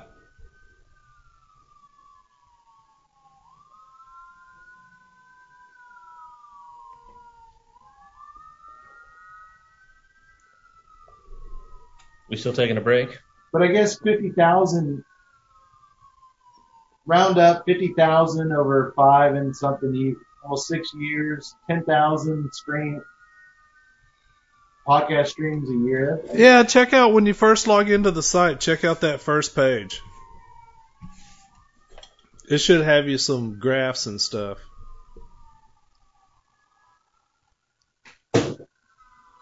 Again, why we're not in talks with like graphs and stuff.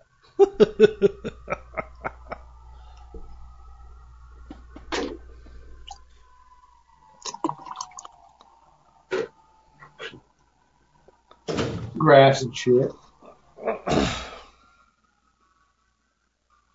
Man, I was all happy. I started my diet and I dropped five pounds, and then finals hit, and I said, "Fuck it." Call Domino's. Yeah, we'll do it. Not Domino's, Marcos. Marcos. Marco's Temple Pizza. Temple got a Marcos. I refused to eat there because they had the laziest logo I've ever seen. It's like an M with pepperonis in it. Is it good pizza? Uh, at least the one here in, uh, in Cedar Park is fantastic. Have you had the Temple Marcos? Yax? Yeah, I have not. It's over there by Jenny's work. I, It's right, I don't. right next door to Jimmy's Egg Breakfast Cafe, which has a great logo. It's this little dancing egg, Jimmy's Egg. Fuck I'm like- the logo, man. I'll eat there, but Marco's, it's the laziest fucking logo I've ever seen. It's an M, and they just put some pepperonis on it. It's like Marco. I'm like, you do better. I that. normally just get Domino's because there's a Domino's literally like four blocks away from my house. No, if you're getting Domino's, get There's Marcos. a pizza place next door to you in your block. And it's a fabulous good pizza place I don't too. live at the loft. Oh, that's right. That's right. The Domino's is so when I order Domino's, it literally gets to my house in like ten minutes. Because like as soon as they leave the store, Which should I'm make like you wonder usually- what's like in that pizza to get there in 10 they minutes. come to. They deliver. My pizza's so piping hot. All right. Y'all know And- I was a big Domino's guy, but since I tried Marco's, I haven't had Domino's since. All right. Well, I'll have to try this Marcos. I'll try it. Uh, we do. Hey, they broke ground by the Cefco in Salado. We're getting a Domino's. Nice. Well, I love the Salado Brewery pizza, the their their pizza truck, Yeah. and then Salado Pizza Place does a really good pizza too. So I'm gonna try to keep it local, but Well, that's like that pizza that we had up at the pub, man. If I had that, I'd be having that all the time. oh man, what was that spicy one that? yeah, that- that was the pepperoni jalapeno one that they did. It was great. The, yeah, they call it the uh, the pepper pig. yeah, that was good. That was some how's good that place doing? Is it good business? They're all right. They, they're they're they get good crowds on the weekends. Okay. So I mean, everything's still not back to normal, obviously, but they're slowly, just like us, little by little improving. So as soon as everybody, I guess, or majority of people get more vaccinations, and people will just get out there, and hopefully, it will pick up more. Hopefully. Hopefully. Hopefully.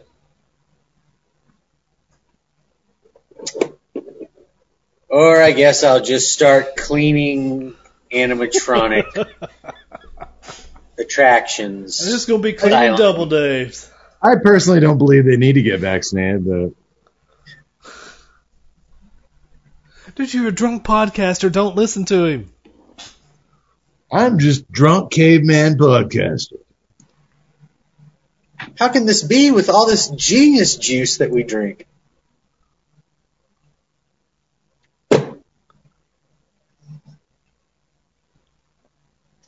All right, we're gonna uh, when we get back, I'll close out the cigar. I don't know about you guys. I'm, I'm in the final third of this thing. Yeah.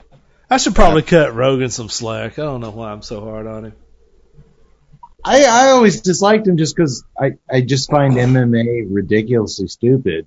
But that's not his fault. It's a paid gig. He's he's like the Al Michaels of MMA. He, Yeah. He's, he's the go-to announcer for that stuff, and people love it. Just because I don't love it doesn't mean it's not valid.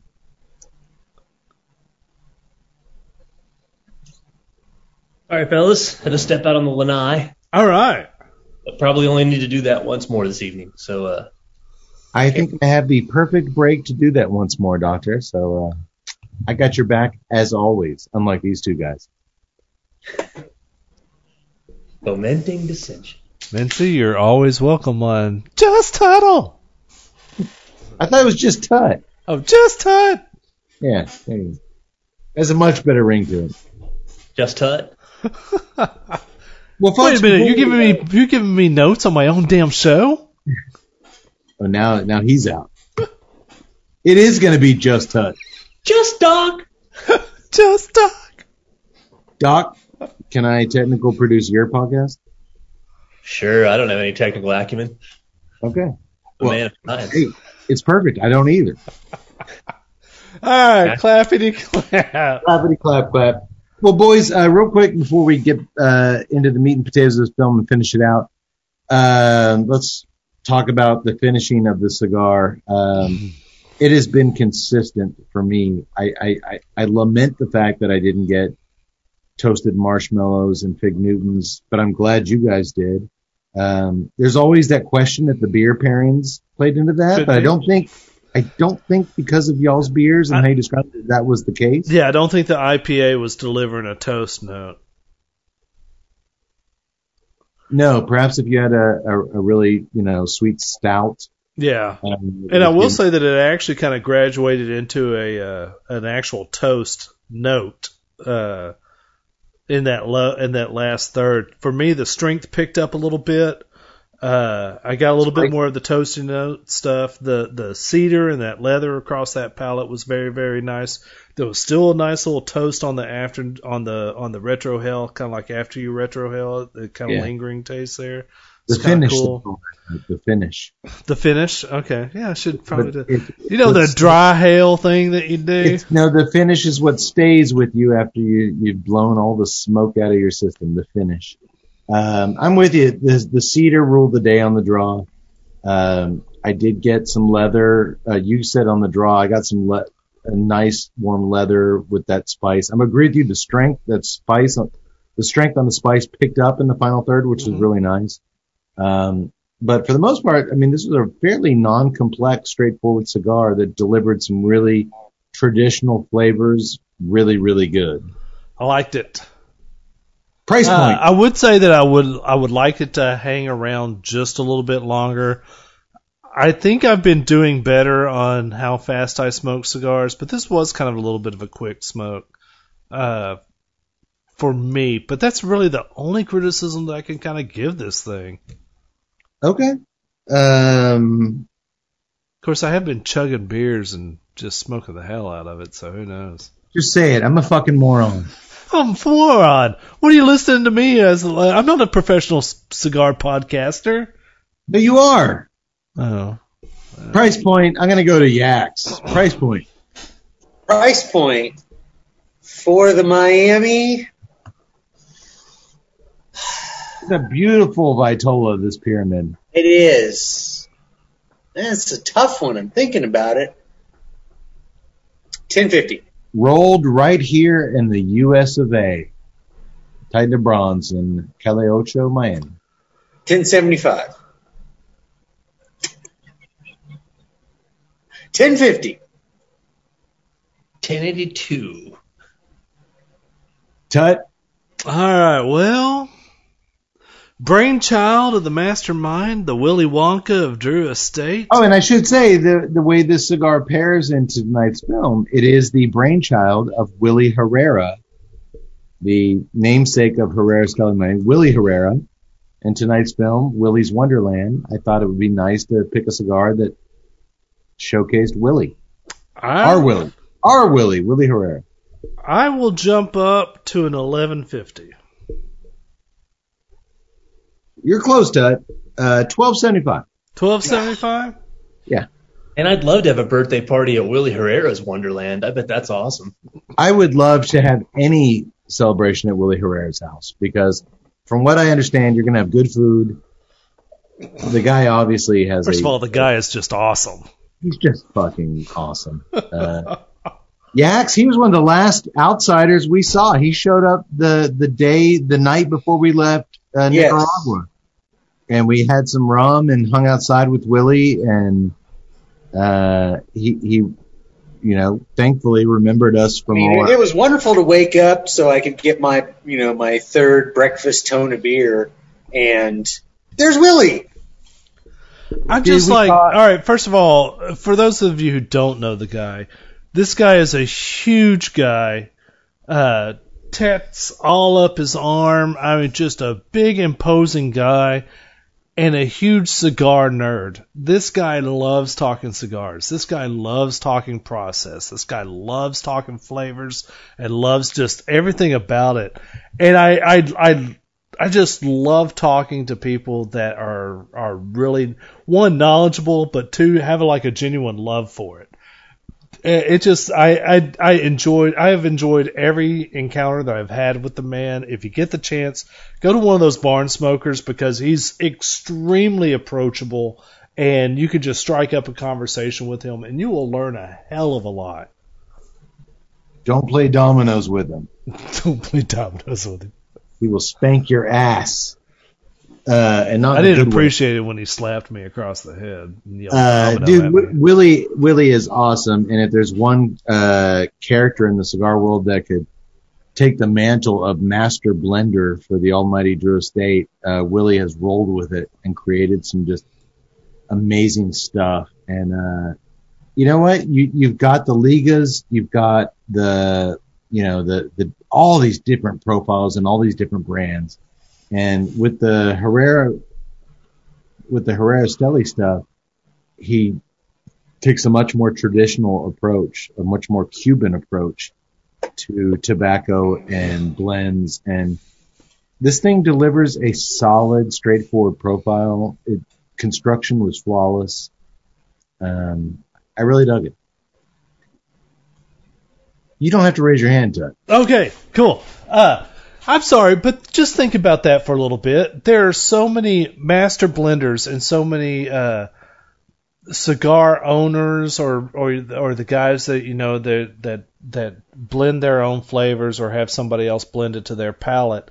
They're all like, you know, this is my palate. I, I blend to what I taste. I blend to what I like, and you know, the the people that like my cigars, you know, whatever. It's just I, I blend for my own taste. I blend for you know, people think that that's cool. That's cool.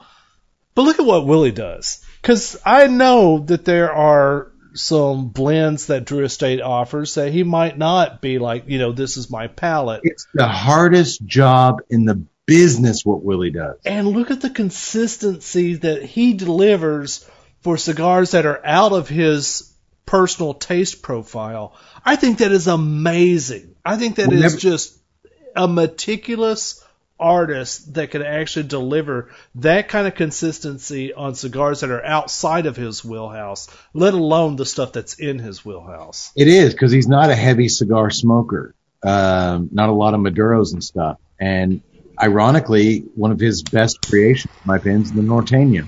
Mm-hmm. Uh, Yes, absolutely. and that's one of his heavier cigars.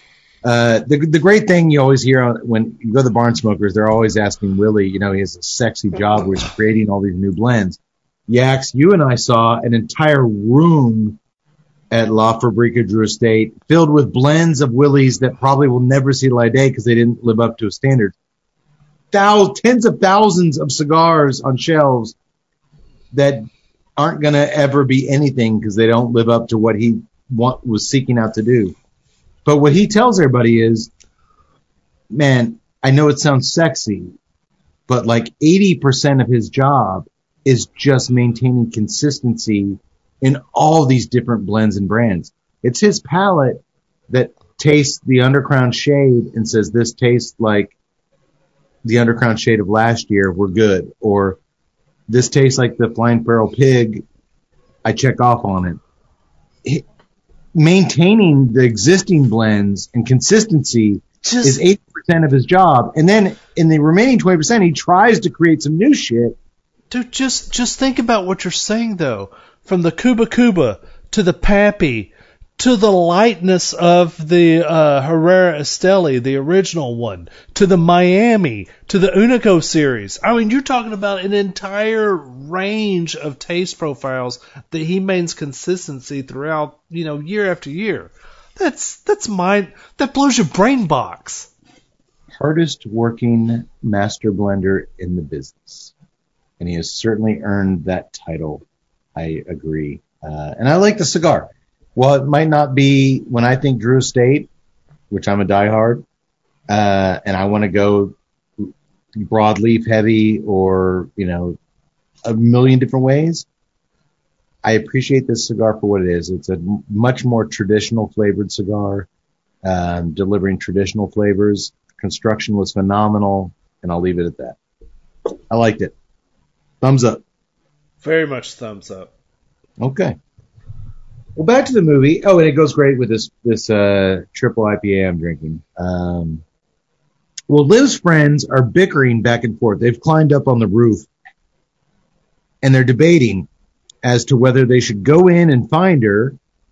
A James Van Der Beek wannabe has a crush on her, so he's leading the charge to go in there and get her. While the What an insult to Van Der Beek. well, the others, I, uh, I thought calling. I wish it- he, he was he's not a Van Der Beek wannabe on his best day and Van Der Beek's worst. Well, he, he wants to go in and get her. He's got a crush on her, but the others aren't so sure she's worth dying for at the hands of Willy Wonderland's gang of homicidal critters. The thing is, everybody in town knows what's going on in this place. They know if They they, know go what's in up. there, there's killer robot animals that are going to slaughter them.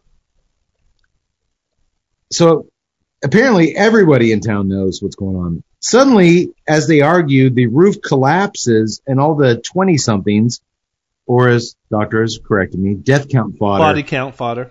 fall through the roof down into the ball pit in Willy's Wonderland.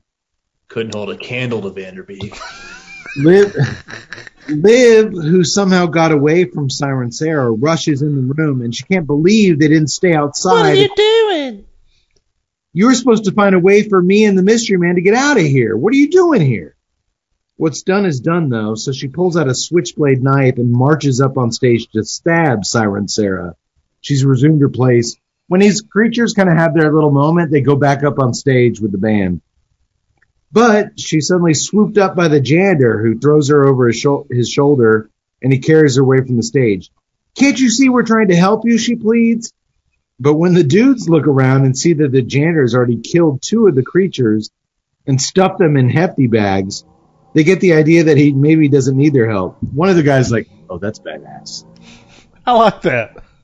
That that I actually kinda That like. that that that's the one part of that character that it, oh, I got respect now. That's, Yeah, I don't know. I, I don't know what his name was. I don't know what he was doing there. But if you're a kid and you grew up knowing in this town that these creatures existed and they were unstoppable, that is badass. It is. As two of the youngins wander off to the super happy fun room to get frisky, All right. despite the fact that they obviously know this place is pure evil, Ryder, what the hell are you doing? cut. Boner's got a bone. No, no, come Boners. on. Your your you your entire focus for being there is to destroy the evil that is within. Now, I mean, granted, she is hot, and when If that chick wants to go in the super happy fun room, come on, I'm going in the super happy fun room. Doctor's in. It's your birthday. but you've got to keep your head on a swivel. Oh, you have to. You have to, Yaks. But they don't. I mean, at least bone standing up so you can run. I mean, come on. Liv and the others confront the janitor in the kitchen. She tells him, "Get ready, stretch, stretch. You're in for a story." All good. all good movies have a character for five minutes telling you what happened. And damn it, the ball game's Too over. bad she couldn't gotta do it like the girl from Predator who like stares off into the distance and tells No, she's about- like, "Here's what happened. I'm going to tell you a story."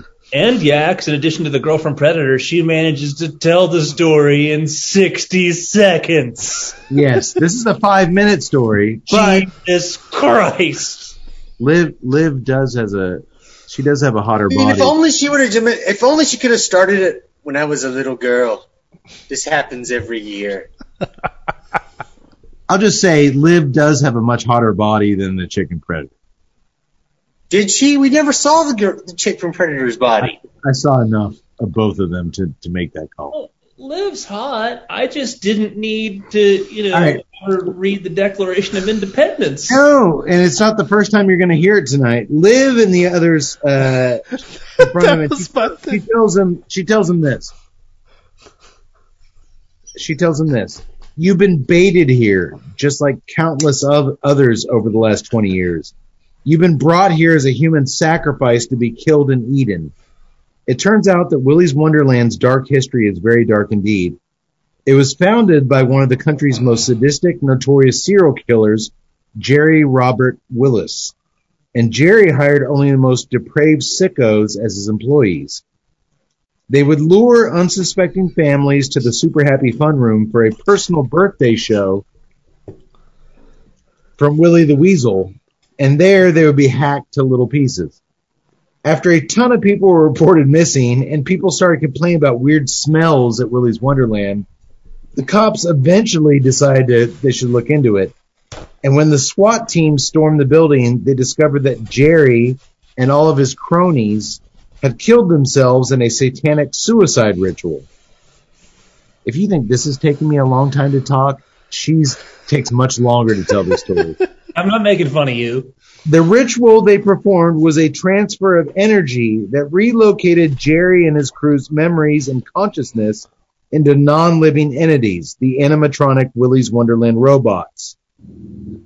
So they took the same voodoo ritual from Chucky and just applied it to the. Correct.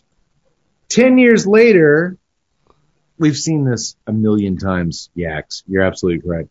Ten years later, she says, Tex McAdoo reopened the restaurant, but the creatures would move in ways that they weren't programmed to. Siren Sarah would ask chunky little boys if they wanted to fuck. We get to see a little flashback of it. Wanna fuck, fatty? That was amusing. Which wasn't. I, I Well, it's mildly amusing. It was And there were mildly several- amusing. I get, Yeah, get this- Get this, there were several instances of the robot animals killing kids and eating them. So after a while, A while. with all these kids getting devoured and all, Tex had to close the doors to Willy's Wonderland once again. Well, that's the 23rd patron Demi- that's Demi died. I guess I need Demi to close Lovato it up. wants to Demi Lovato wants to shut down this yogurt shop for serving sugar-free yogurt that triggers her eating disorders. These guys were eating kids. So get you know a couple years went by, a lot of kids got eaten, and Tex decided Tex McAdoo decided to close Willy's Wonderland's doors once again. But he didn't bulldoze it to the ground because Willy got to him. So the cowboy and all the other hillbilly townsfolk made a deal with the devil, she says. And meanwhile, the janitor just keeps on cleaning. He's not giving her any. Would would you have appreciated it if they had stolen a scene from Airplane with Robert Hays' story, and when she was done with that, Cage had killed himself and was a skeleton hanging there? Because at that point, that's what I was wishing had happened to me. And she's like, but you don't want to hear about what we're going through. He's just swinging on the noose. My God, what a fucking forever backstory. Screenwriting 101 no no. Spend five minutes with a character telling you what the fuck's going on. Speaking of idiots, Bob and Kathy, the horny couple, are now in the super happy fun room, and she finds it hot that this is where all the satanic child killers off themselves. I was getting Again- a little Return of the Dead, Living Dead vibe there. Again, despite them being fully aware that the place is possessed and full of psycho robots, and the strobe lights suddenly come on by themselves in the super happy horny room. She's super turned on, so they start fooling around. Super horny fun room? Uh, super happy horny fun. room. I want to go in there. How could you not go in there? We're about to have some birthday cake. Uh, Kathy and I'll be in the super horny fun room. I think that's where Donald Trump got pissed on by those hordes in the super happy Russian. I was uh, in the super horny fun room. I uh, can't be held responsible for what happened with the nuclear codes. We all would have gone in there. Even you, Dick Durbin. Of course, Dick Durbin would have been there. Oh, Dick Durbin, yeah, he's going in Dick He was Bird. watching. Uh, I was trying to think of that annoying little Pelosi soldier. What's his name? The little guy with the glasses. Uh, Schumer. Schumer? Even Schumer's going in the super happy horny room, Dick first, but Dick Durbin. Hey, we're political. I'm, I'm coming up with stuff. I'm riffing. I'm riffing. I'm just a drunk podcaster. I'm just a drunk podcaster. No comment. I was in the super horny fun room. I don't know what I'm saying.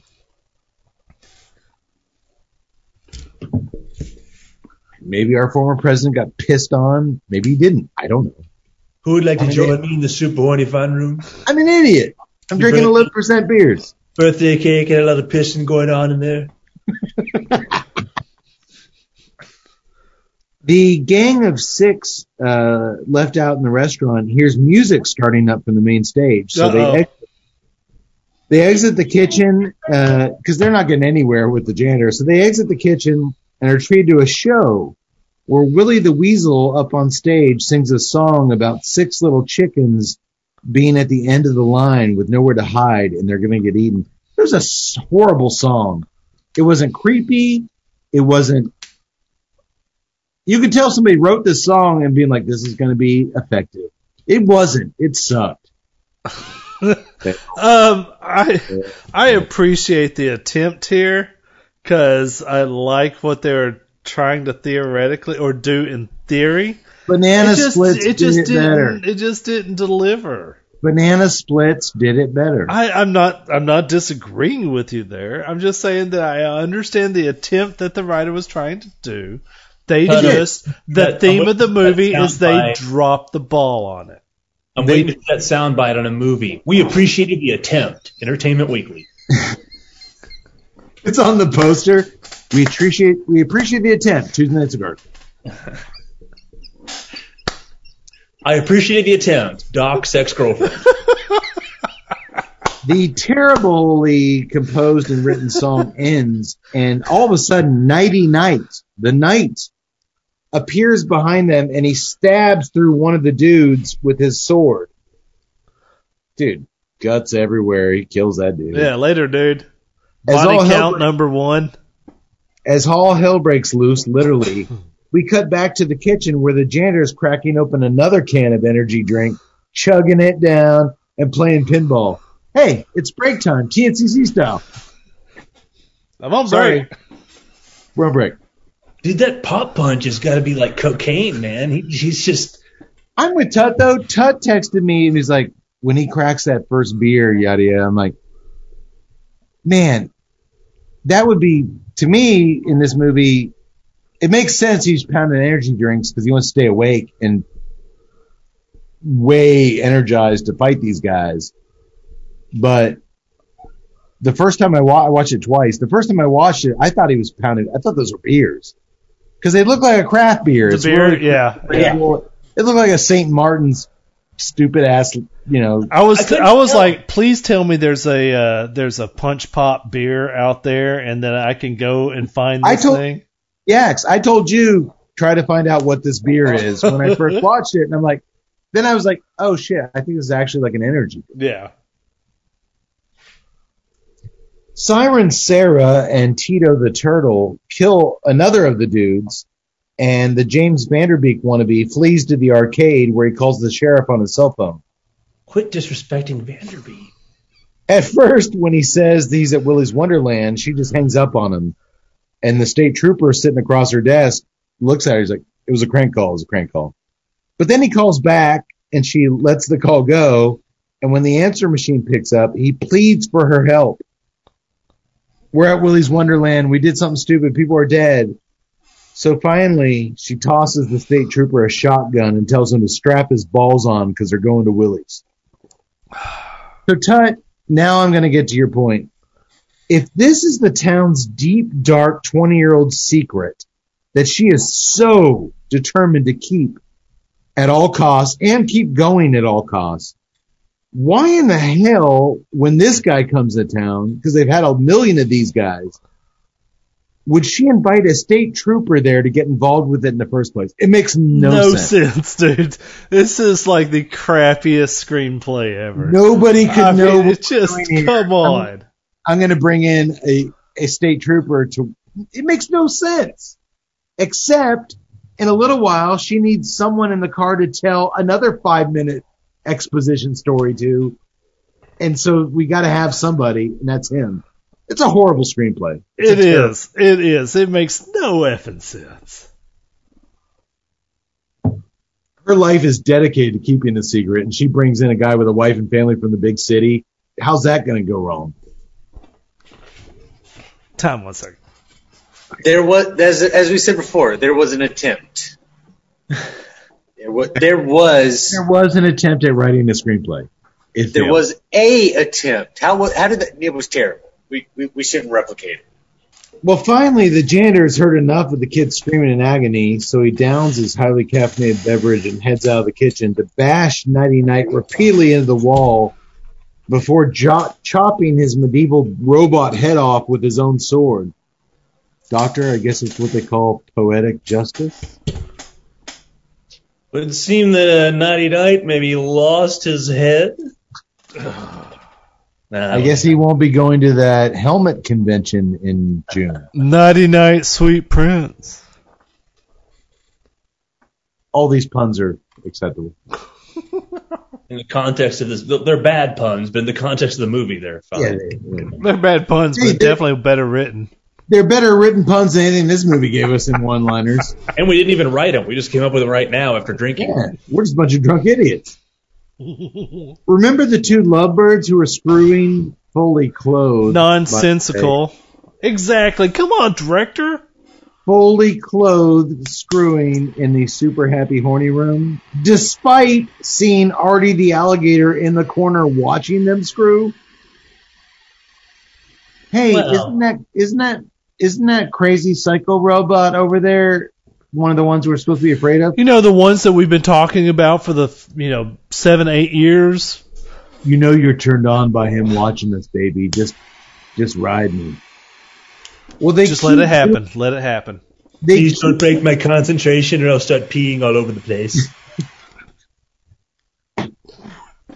they keep doing it, which makes zero fucking sense given that they know the place is filled with demonic robots. Hey baby, that demonic robot's watching us do it. Oh yeah, it's Hey. making you hot, isn't it? Let's give him a show. You didn't want to go into this place because of the demonic robots, and now you're cool fucking in front of them. Not only that, but you were going to let your friend die in this place until you got in there. These are Boner's pretty got, shitty friends. Boner's got a bone. Boner's got a bone. I mean, I'd like to think if I went into the super horny room with the bubblegum chewer, you guys would be like, we got to get out of here. You're like, uh, Doc's gonna, let's get him, you know. You know, he's got five bucks and tickets. Let's let him play some Dig Dug and see what happens in there. I'm gonna play some Dig Dug, all right. Oh, you're you're you're dig dugging. Well, guess what? Wait for it. Artie the alligator pounces on them and eats the Randy couple alive. Doctor, in your medical opinion, have you ever witnessed two young adults so horny, so nubile, that they would ignore imminent and obvious danger in an effort to achieve orgasm? My God, they must have been so incredibly horny. I mean, the super horny fun room must have just driven their hormones off the charts. It's a level of horniness I can't even imagine. Every fiber of their being must have been horny. What But to answer your question, no, I've never seen that. what about their loins? My God. Their loins must have been just on fire with pervert. No, I, I, it's, it just defies the imagination. I agree, doctor, and I don't have a medical degree, as you don't. Well, the janitor dragging the Or robot, dragging the robotic corpse of Knighty Knight down the hallway in a hefty bag. He and Liv hear all the commotion from the super happy horny room, so he kicks down the door and pummels the bejesus out of Artie the alligator, eventually ripping open his mechanical jaws and pulling out all the electrical wiring from his throat. Liv apologizes to the lifeless, mangled bodies of Kathy and Bob. When's the last time you met a 20 year old African American named Bob? Now, Cade, a person could be named anything. That is true. I'm in trouble. But hey, you're just a drunk podcast, dude. Nobody should be listening to you. I'm a moron. Why are you listening to me? But I, I just thought Kathy and Bob, she didn't look like a Kathy and he didn't look like a Bob. Uh, she apologizes for dragging them into this whole mess. A lot of good that does them. They're dead. Nobody apologized to Artie the alligator. he seemed like a barrel of fun. But Liv can't help but be impressed by the way the janitor took care of fucking business. This guy's the real deal. Meanwhile, James Vanderdick. You like that one, uh, Doctor? I still think that, man, it's like, it's like Jay and Silent Bob when Van Der Beek's in that movie. He's like, dude, you wouldn't have lasted on the creek. This dude's no Van Der Beek. James. Van Der Beek, he wishes he was. Van Der Beek, you are not, sir. That's why I called him James Vanderdick. James Vanderdick is being stalked by Cammy the Chameleon in the arcade. I deride your Van Der Beek abilities. She's sweet talking him, telling him that others pick on her, the other robots pick on her, and all she wants is to be set free of this robot body. She swears she's not like the others. And because he's a fucking moron, he falls for it and he climbs out of his hiding space and introduces himself to her. We'll get back to this doofus in a minute. Van Der Beek would have never fallen for that ploy. The sheriff and the state trooper are speed. Do any of you guys recognize the sheriff from anything? Yeah, she thought- uh she's been in a ton of shit. Uh most recent well, I guess is in recent as ten years. She was in the movie that Mike Judge did, the extract movie with uh, Jason Bateman and Ben Affleck. She was in that movie. Uh, she's been in a ton of stuff. I, I, I only recognized her from one thing. She's the clenching her heart chick. She was one of the passengers on the bus in Speed. I don't recognize. Very true. I, I don't remember that. I, she- When the bu- when the Yeah. bus driver gets when the bus driver gets shot, I feel like I've been shot. She's like, "Oh my god." Dude, she went from that little small role in Speed to a major role in Willy's Wonderland. Okay. but uh, still with a ton of stuff in between. No, she's hardworking and she's not bad in this by any means. Um, well, her and the state trooper are speeding their way to Willy's Wonderland, which you would think, being that the town is the quote the size of a postage stamp, it would only take them a few minutes to get there. Of course not. You see, we need a long car ride for the sheriff to explain more of the town's backstory to the trooper over five minutes at least.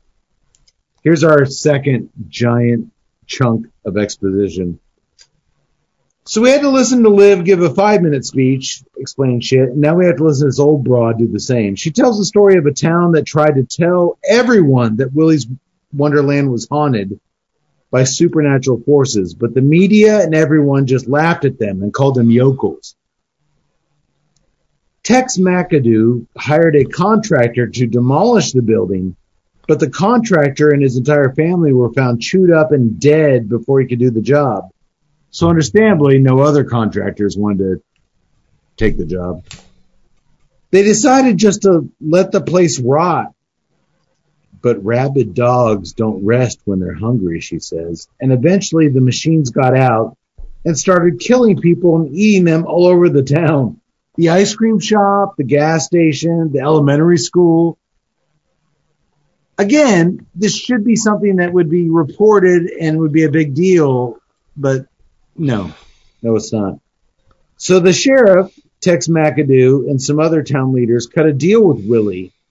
They actually went into Willy's Wonderland and stood in front of the animatronic band and cut a deal with Willy and his crew of musicians. If they left the people, especially the children of Hayesville alone, they would be fed regularly with people traveling through town.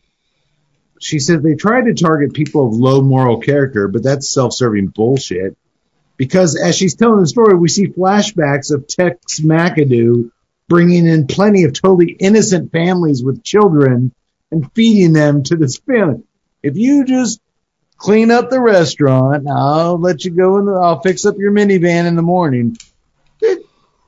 It- she's just trying to make herself look good. They're giving anybody and anybody who's coming through this place to the robots.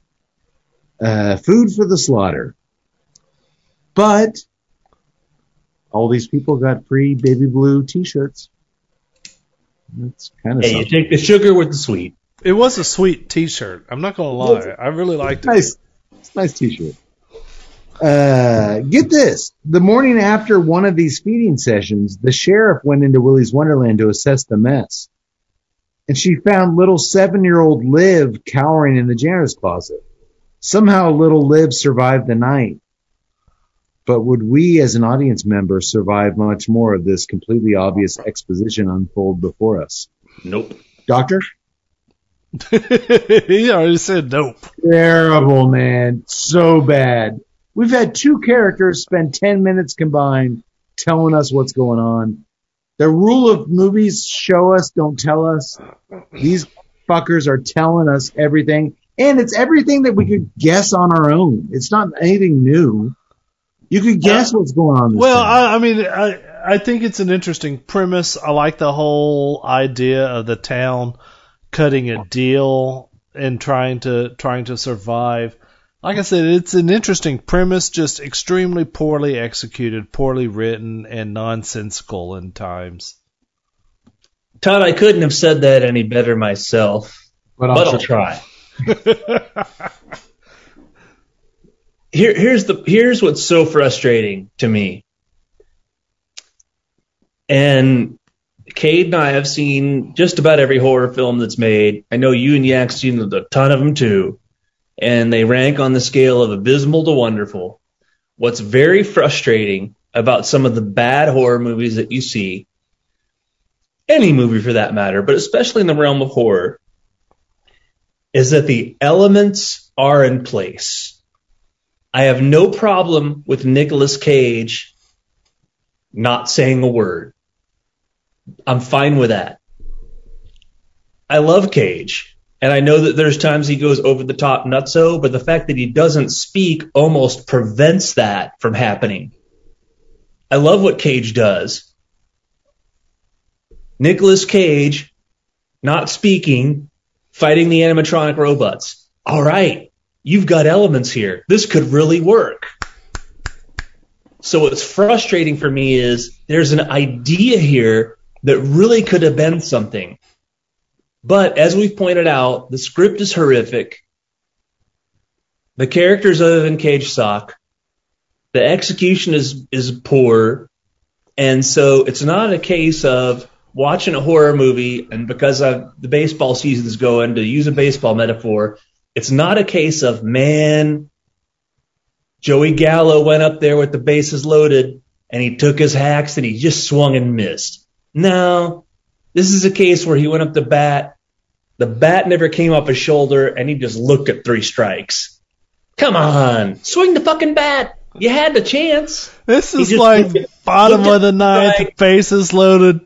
Let's send he- Tut up there. He just stood up there and but Tut, you don't even swing. You just stand up there and you're like, I can't hit it, and just watch three strikes go past you. There I'm was just a moron baseball player. there's a there's an idea here that really could have been something. They had they had elements in place that could have been something, I agree. Yeah. I and agree. it just failed. I agree. I agree. There were so many better ways to tell the backstory of this town. There were so many better ways to tell what got this town to this point, other than these characters spending ten minutes in a soliloquy explaining to you. That, that that's so fucking weak, and it's so fucking boring to watch on screen. And yeah, you got Nicolas Cage. Do something with it. I'll I'll make it even. I'll, I'll even simplify it a little bit. Even in the fight scenes, like with uh, uh, the gorilla dude, other than the culminating f- curb stomp in the urinal, which I kind of appreciated, his go-to move is just bashing the head against a wall, and I was like, that fight Like- scene's kind of boring, and a lot of the Fight fight scene- scenes are kind of boring. the fight scenes were boring, except that bathroom scene with the plunger. That was kind of fun. I like that. That was a great. I was like, okay. There is one moment in the uh, fight scene that's coming up I- that I really like- like, but But that bathroom scene where he curb stomped the gorilla and he plunged his face. How are you gonna top this? Oh, we're not. We're gonna actually do some much weaker shit than this. yeah, I was just kind of like, and th- to me that that kind of symbolizes the whole movie. Is that you're right, Doc? You had you had great stuff here. You had the elements that were just begging for this exploration, and it ju- they just couldn't do it.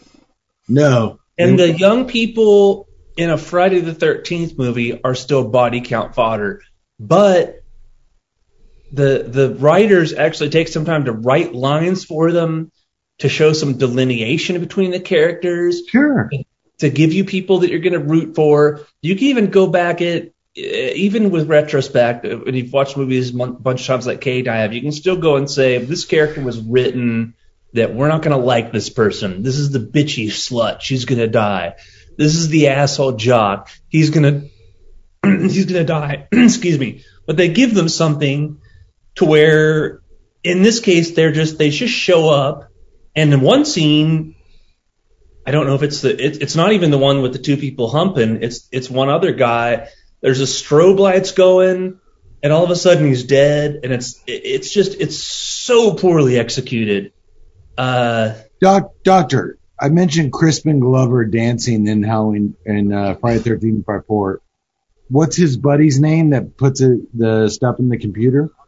Teddy, Teddy. What is the name of the girl who drives uh, Ellie Cornell to the drugstore in Halloween 4? Lindsay, Guess what? They were given a little bit of character, Yeah. and Doctor just nailed their names. They said these people's names in this film, but I didn't latch on to any of them, and I didn't want to bother our audience with any of that because it's meaningless. Yeah. These these characters were paper thin. You don't even know. You don't even know that- what their association to one another is. I mean, Dude, paper you don't know thin whether they're co- high school friends or what. Col- But we say this all the time. The, the, our number one complaint here is if you don't care, you can't scare. Thank you, thank you, Yax. Yes, and these pair the, to call these characters paper thin is generous. Yeah, yeah. That would at least give them depth. So the sheriff raised Liv as her own because apparently nobody ever came looking for any of these missing people over 20 years. They were all drifters. They were all traveling families, men, women. Oh, Oh. all right. I just, I just knocked your pan grade up to a C minus. Uh, and that's why they're headed to Willy's. The sheriff can't fathom losing her pseudo daughter, which is bullshit. She wants to keep this thing going in town. She doesn't Just give a change the shit. bitch to a radiator. She doesn't, she doesn't give a shit about her daughter. You just changed it Her- to a her- radio. That's her fake daughter. And at one point, the daughter turns to the state trooper like, "You have no idea the hell living with that woman. Like this chick, this old lady's off the rails." It still doesn't explain why she called in the state trooper in the first place, or why she's telling him all of Hayesville's deep, twisted secrets. As I said, the screenwriter needed a warm body to sit there and listen to us, the audience, be told Mhm. what's going on. But the thing is, we've seen this song and dance at least a dozen times before in movies, Doctor. So any audience member with a brain could have put this puzzle together without that speech. We could have got it that the town made a deal and all that. We we could have pieced that together on our own. We've seen it before. This movie's not doing anything different. I'm not even sure you need any of that. How about No, Nicolas you don't. Cage goes up, makes the deal to get his car fixed, goes in there and just fights them, and there's no explanation. Exactly. Exactly. All would've right. got All it right. because- Remove we your. would have got it because this movie's been done a Oh, million okay, times but but remove So much remove us and our experience out of the equation. If you're an 18 year old who who's not seen every movie known to creation, and you're just put in front of this movie and you watch it, man, just have fucking Nicolas Cage go off. I mean, that's enough. The premise is there. I mean, the, the, the, the foundation is there. You don't need all the exposition for it. Just just run through it and cool. And you could deliver, like I said, there's there's better ways to deliver that backstory. You didn't need all the exposition for it. If he if he just chugged his energy drinks and tried to clean the place and kicked ass, and some cute teenager came up to try to help him because she knew something, that's fine. But when they when they ah That would have been a mind-boggling brain fuck of a movie, and you'd be like, "Fuck yeah!" That would have been another Yes. man. That would have been another Mandy. Yes. This movie wants to be something more profound and clear than Mandy, and it backfired in her fucking face. Yeah. Yeah. And he didn't even watch Mandy. no, I at this point I'm wondering, gee, if Nicolas Cage is finally going to speak in the last 20 minutes and tell us he had a family member who was killed here, and uh, he got baited on purpose to enact revenge. I was expecting that.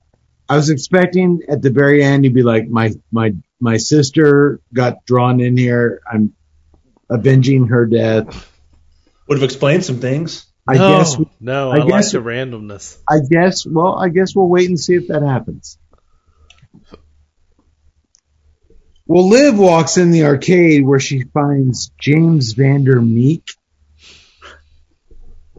Doc, is that better? Ah, I just I just I think any allusion to Van Der Beek, even in a negative way, just hurts me. Dude, James Vander Meek. No, I, I got it. I understood. He's so mousy. Tut likes it. James Vander Meek. He's still deep. Dude, Tut is still giggling. I don't know why. It makes no sense, but I don't know why. Well, James Vander Meek is still deep in conversation with Cammy the chameleon. He tells Liv when she walks in, hey, everything's gonna be fine. Me and the robot are friends now, and they're gonna make a deal with us. We can get out of here. But before he can finish that sentence, a super long tongue shoots out of Cammy the chameleon's mouth. It wraps around the twerp's neck and snaps it. So thankfully he's dead now. Now, if they had aped the varsity blues line and he just went, and that's why I will never go to Brown University, that would have actually been something.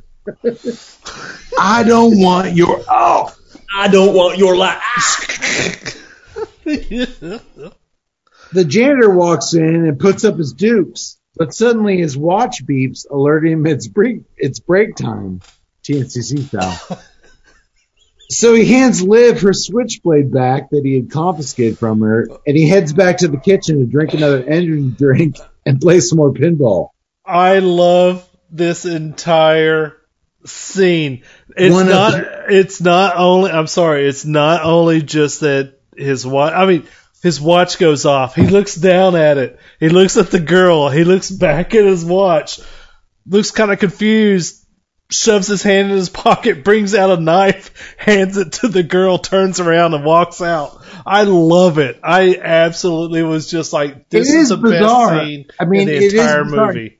He literally doesn't give a shit about saving her because that watch is beeping and it's break time. No, I think he actually is But conflicted. I think he's actually like, No, he, he showed no he showed no conflict conflict in that scene. I think he did because he like actually looks off. back at her. No, his watch went off and he's like, "I'm sorry, I gotta do this." Yeah, there's no conflict. He he's He thinking never, like, he never I gotta go have that energy drink. What am I gonna do with this bitch? Man, here's the knife. showed any kind of conflict when that watch went off. No matter what was going on, he had to get back to that kitchen, drink an energy drink, and play some. I disagree. pinball. The fact that he hands her the knife to bo- to to Well, begin no, with he helped is her out. yeah, exactly. He's conflicted. He's addicted to energy drinks and pinball like we're addicted to alcohol. He could not. He had to go. I loved the scene. I thought it was great. If it was like, God, I've got to get another beer. Well, all right, here's a knife. I'm, I'm out of here. Well, dude, uh, Cammy the Chameleon looks at Liv. Wanna play, bitch? Well, playtime is over. Dude, these one-liners are so fucking stale. They're terrible. Uh, and they're robot voices. Like, they don't even try to make them creepy or. They suck. They're horrible. It's your birthday. super cringy. The songs, the voices, they mishandled. I love the physicality of the robots and the robot noises, Yeah. but they're compared to which I didn't even like the movie, the Banana Splits movie. They had much better one-liners. They had much better sound design. They had much better soundtrack. That movie beats this movie on every level. yeah. Movie. Yeah. Yeah. I'll agree with that. Well, Cammy the chameleon has lived cornered, but luckily that's right when the janitor's break is over, his watch beeps.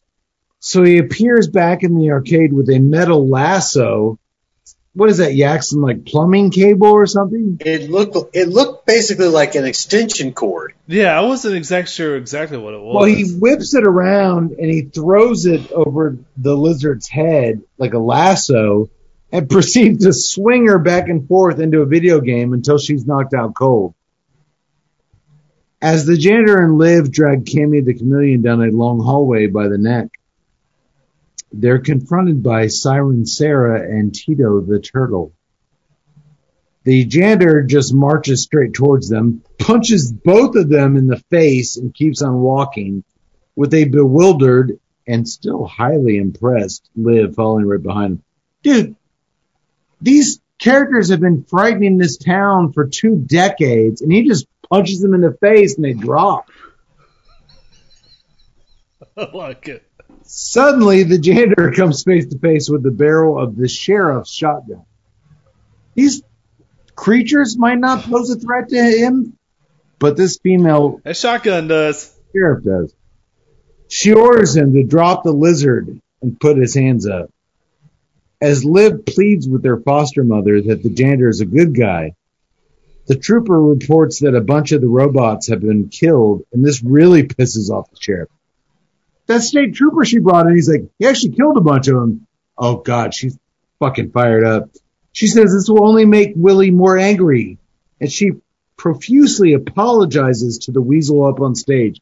He's still at the lead mic, Axl Rose style, center stage with the mic. She He's sending him. Slash and Duff to do the dirty He work while he's on him. stage.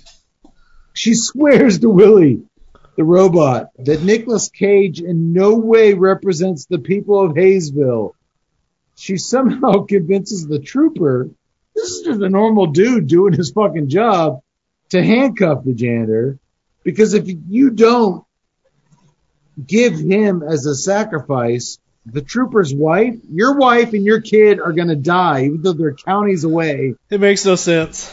Makes no sense. It's terrible screenplay. And he's a dumbass, so guess what? He handcuffs uh, the janitor. The trooper drags Liv away, kicking and screaming. You're locking up the wrong guy in here, she screams. He's not trapped with them. They're trapped in here with him. Which that line made no sense. It sounds like she's certain he's going to wipe out all the creatures. Why wouldn't that be a good thing? No, I I think that that I think it's a good line in terms of look, you know, he's they're trapped in there with him. I think that's actually a good line. It's just that the Not fights Not just that that. Liv is, it's just that Liv is cute, but not really an actress. But dude, That would have been a great line if that would be the only speaking line for Cage when he actually confronted the weasel. You're I not. just- tra- I'm not trapped in here with you. You're trapped in here with me. It made no sense coming from her because she's being dragged away, and she's like, "No, no, you're not trapping them in here with him." But like I said early on, his his character is like literally an extension of his character from Mandy. After all that shit, he's just trying to get on with his life now.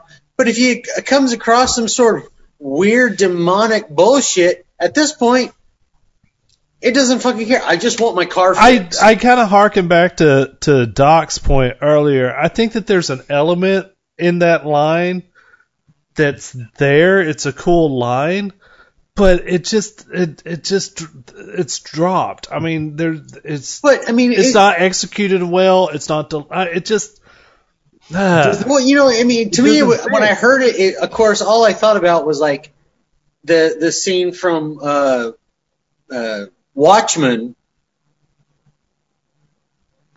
where Rorschach is saying that same line when he's in prison with the, and I'm like, all right, but it just didn't have that same right, the right, right. gravitas. Yeah. Guess what, Yaks? That's on the IMDb trivia. I didn't even know it. The Rorschach line is uh, from Watchmen is mentioned on the IMDb trivia. Doctor, explain. Oh, it's the same line. Like Yak says, it comes up with Rorschach. They're that he's they're not locked. It's, it's almost the same line. It just says that on IMDb. That's that's like a. They don't know if it's intentional or not. I doubt it was because that would actually imply some thinking. But the basic the basic line is used with Rorschach and Watchmen. Wow. Okay. Why couldn't you just die like the others? The sheriff asked the janitor before locking him back in there alone with the remaining robots. So with the trooper driving Liv back to police HQ to throw her in the cell, and the sheriff staying put outside until the situation in Willy's Wonderland finally resolves itself, we jump back inside where Cammy the Chameleon and Siren Sarah are asking the janitor, Nicolas Cage, with his hands still cuffed behind his back, Or if he'd tied. like, if he, are you ready to have a menage a trois? Now that, I am. Let's start peeing. no, fuck everything else with me. Now that would be a crazy and awesome scene to watch. Nicolas Cage hardcore banging these two crazy looking female automatons with his handcuff, his hands cuffed behind his back. That would be insane and crazy and awesome, but sadly we don't get that here. Which sucks because you know, from Mandy, Cage would be totally into that. And I would have been I would have been totally against that because there's nothing in this movie that even builds up to that and I would have just been like, sorry, uh-uh. You can't drag me through that entire rest of that movie to get me to this wonderful scene. I, I reject it. Dude, if Cage ripped off You those did handcuffs, say it would be wonderful, didn't you? Cage ripped off those If, cuffs. if the movie was done right, if everything before was like done competently and brought up to that apex of a moment, then yes, it could have been just mind fuckingly brilliant. If Only if it ended right there. Cage pulls out a giant cock and he just goes, "Now it's Willy's Wonderland," and then it ends. if Matt Cage directed this movie, he would have totally fucking ripped those cuffs off. Totally had a threesome with Siren Sarah and Kimmy the Chameleon. Dude, Cage would have done it. He's done mu- much crazier things, but no, this movie's so lame. It teases us with that and it doesn't follow through. Ugh. Well, Cage kicks the jukebox, and as a country western version of Head, Shoulders, Knees, and Toes begins to play, he headbutts Siren Sarah and knocks Cammy the Chameleon out. He just kind of bumps her and she falls over. Here's what I don't get. This town has been suffering from these creatures for two decades. He doesn't have that much a harder time killing these people. Well, it's kind of like a bully, you know, their powers, you know, their threat and their But dude, stance and stuff. It doesn't take much to. That's what I'm like saying, man. Just punch the bully. It seems like Tex McAdoo and some buddies could have taken these fuckers out years ago. They could have, but they believed the bully's bullshit.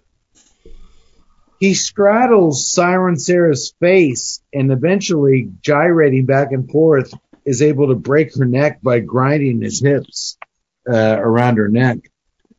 Doctor, that's why you're here.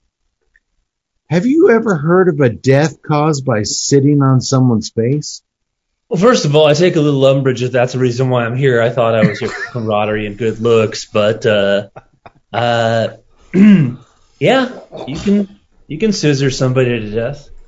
Sit on my face and tell me that you love me. You've seen it. I've seen the autopsy reports. It's uh, it's not a pretty sight, but uh, yeah, you, technically you could uh, you could sit on someone's face to death.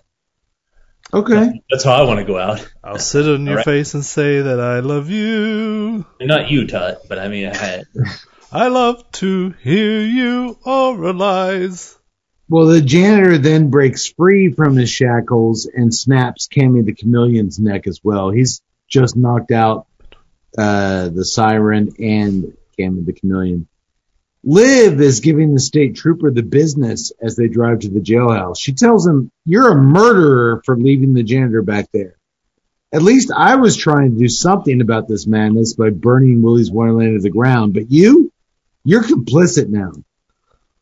Eventually, after, you know, yeah, uh, yeah, yeah, John at his ears long enough, she Blah, blah, blah. chord- She strikes a chord with them and he slams on the brakes. I'm gonna do goddamn something right now about this, he says. But suddenly, Tito the turtle, who's been riding along on the roof of the squad car, swats his giant turtle hand into the driver's side window and yanks the trooper out of the vehicle. Tito the turtle. After taking the trooper out of the commission, permanently kills him, Tito comes for Liv. Sucks to be you, chica. Ugh, Hola, senorita Liv. terrible. oh, done by Michael Myers And- thirty some years earlier without it. And she says, sucks to be you, pendejo. Dude, this screenwriter needs to be just. It's horrible. This screenwriter needs to be canceled. Uh, take his livelihood away from him. I know I said I was against that, but my God, it's painful. Uh, she's able to beat the shit out of Tito the turtle fairly easily using a shotgun. He she, he stole the shells, but she uses it as a baseball bat. Oh, my balls! That really hurts! He cries out. Please Spanish. stop. Please stop. Please stop! My balls! As she That pummels was him. supposed to take the house down. Doctor, doctor, do turtles have balls? Uh, I mean, they reproduce, but many amphibians are asexual. But uh, I like to think that turtles have balls. That's a guess, though.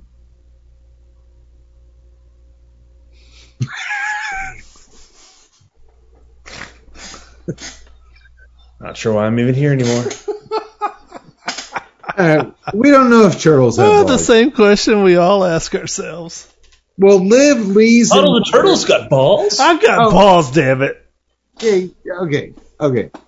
Well, Liv leaves the turtle there on the dark country road. Grande huevos. and her and and holding his turtle balls Oh boy. as she runs off on foot back to Willy's Wonderland. It's back at Willy's that we see the janitor finishing off stuffing the severed body parts of Siren Sarah and Cammy the chameleon into hefty bags, and then peeling on a fresh baby blue Willy's Wonderland t-shirt. We then get another super fast, sped up cleaning montage of the janitor wiping down tables, mopping the floors, scrubbing the jukebox with a toothbrush, and all that kind of stuff. Once the place is finally spotless, he walks over to the lone remaining robot on stage, Willy the fucking Weasel. Let's But do it get the- it over with. Before they can have their climatic showdown tut, the janitor's watch beeps, so he has to go in the kitchen and drink another punch energy drink and play some more pinball. But yeah, boy, this round of pinball is different than the rest, is it not? Yes. Yes, it is. A modern synth pop song about Willy's Wonderland starts playing, and in between smashing the paddles on the pinball game, Nicolas Cage starts clapping his hands over his head and dancing all over the kitchen. Doctor, we spoke of it earlier. This reminded me a lot of Crispin Glover and Friday the 13th Part 4. His dance moves. It's, it's a bit wild. It's a very odd scene, but given the casting of Nicolas Cage, I can't say it was an unexpected scene. Because he hasn't done anything crazy to this point. At this point, you could have any actor playing the janitor, but oh, this is our moment to make weird Nicolas Cage scene. I shouldn't like it. I know I shouldn't like it. And guess what? I liked it. When his watch beeps again, he takes a bunch of bagged up robot parts out to the dumpster and waves to the sheriff before heading back inside. Dude, that scene, Well, it also begs the question. If he's taking trash outside, no, he's cool with it. He knows he can go back in, in and out. He, we don't know why, but he's cool he with made it. a deal. He made a deal. he a wants to stay there. Well, wants yes, to- I know, but I was like, you only put a lock on the front door, but apparently the back door was fine to go out. But apparently that fucking dance scene with the pinball machine was supposed to bring something to some kind of audience member. Tut liked it. That was just like, man, we got crazy Nicolas Cage here. Let's just do something crazy with him. It didn't resonate with me at all. No, I thought it, I thought it was super fucking lame. I'm so done with the movie by that point that it didn't do anything. I can totally, I can totally understand that, and you are all absolutely justified, justified in feeling that way.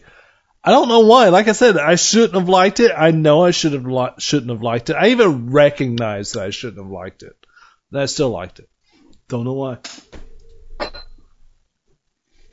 I actually I don't, appreciate. I don't understand why he waves to the sheriff. She's already been there and, and tied his hands behind his back and left him there, and then he all gives her a wave like, "Hey, it's all cool." It's senseless. whole the the whole script is senseless. It's just poorly. It's just poorly executed. Uh, not not even Dude, poorly dude, executed. It's dog- just poorly conceived. You, you just pulled a Mark Borchardt. Senseless. senseless. I was up last night making collect calls to Algeria. Senseless. I called the hotel Dan- Tangiers. Collect. Cost me fifty-five dollars. Senseless. Senseless.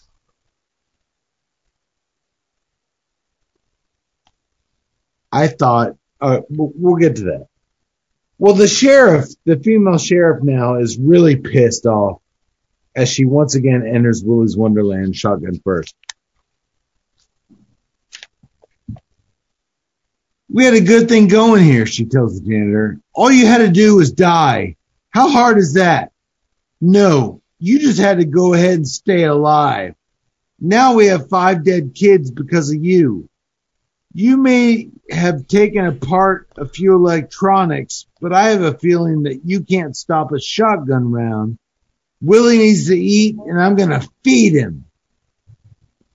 My God, that's some terrible dialogue. It's horrible dialogue, and the fact that he's killed everybody but Willy, maybe give him the chance to kill Willy and end this fucking curse. Terrible dialogue. She yells out, Willy, come and get him. Just as the lights go dark and Willy the Weasel appears behind her, Yeah, nobody could see that one coming. We all could see it coming from exactly. before we ever started watching this fucking goddamn movie.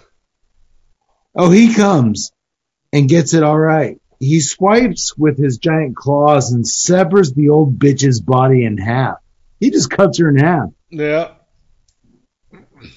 As the distorted It's Your Birthday song starts playing and the strobe lights spin and the confetti cannons fire away, the cinematography becomes very hallucinogenic as the janitor is slashed over and over again by Willy Boring. until the weasel tosses him across the room into the ball pit. Boring. That's what you do when you're done with somebody, just toss them in the ball pit.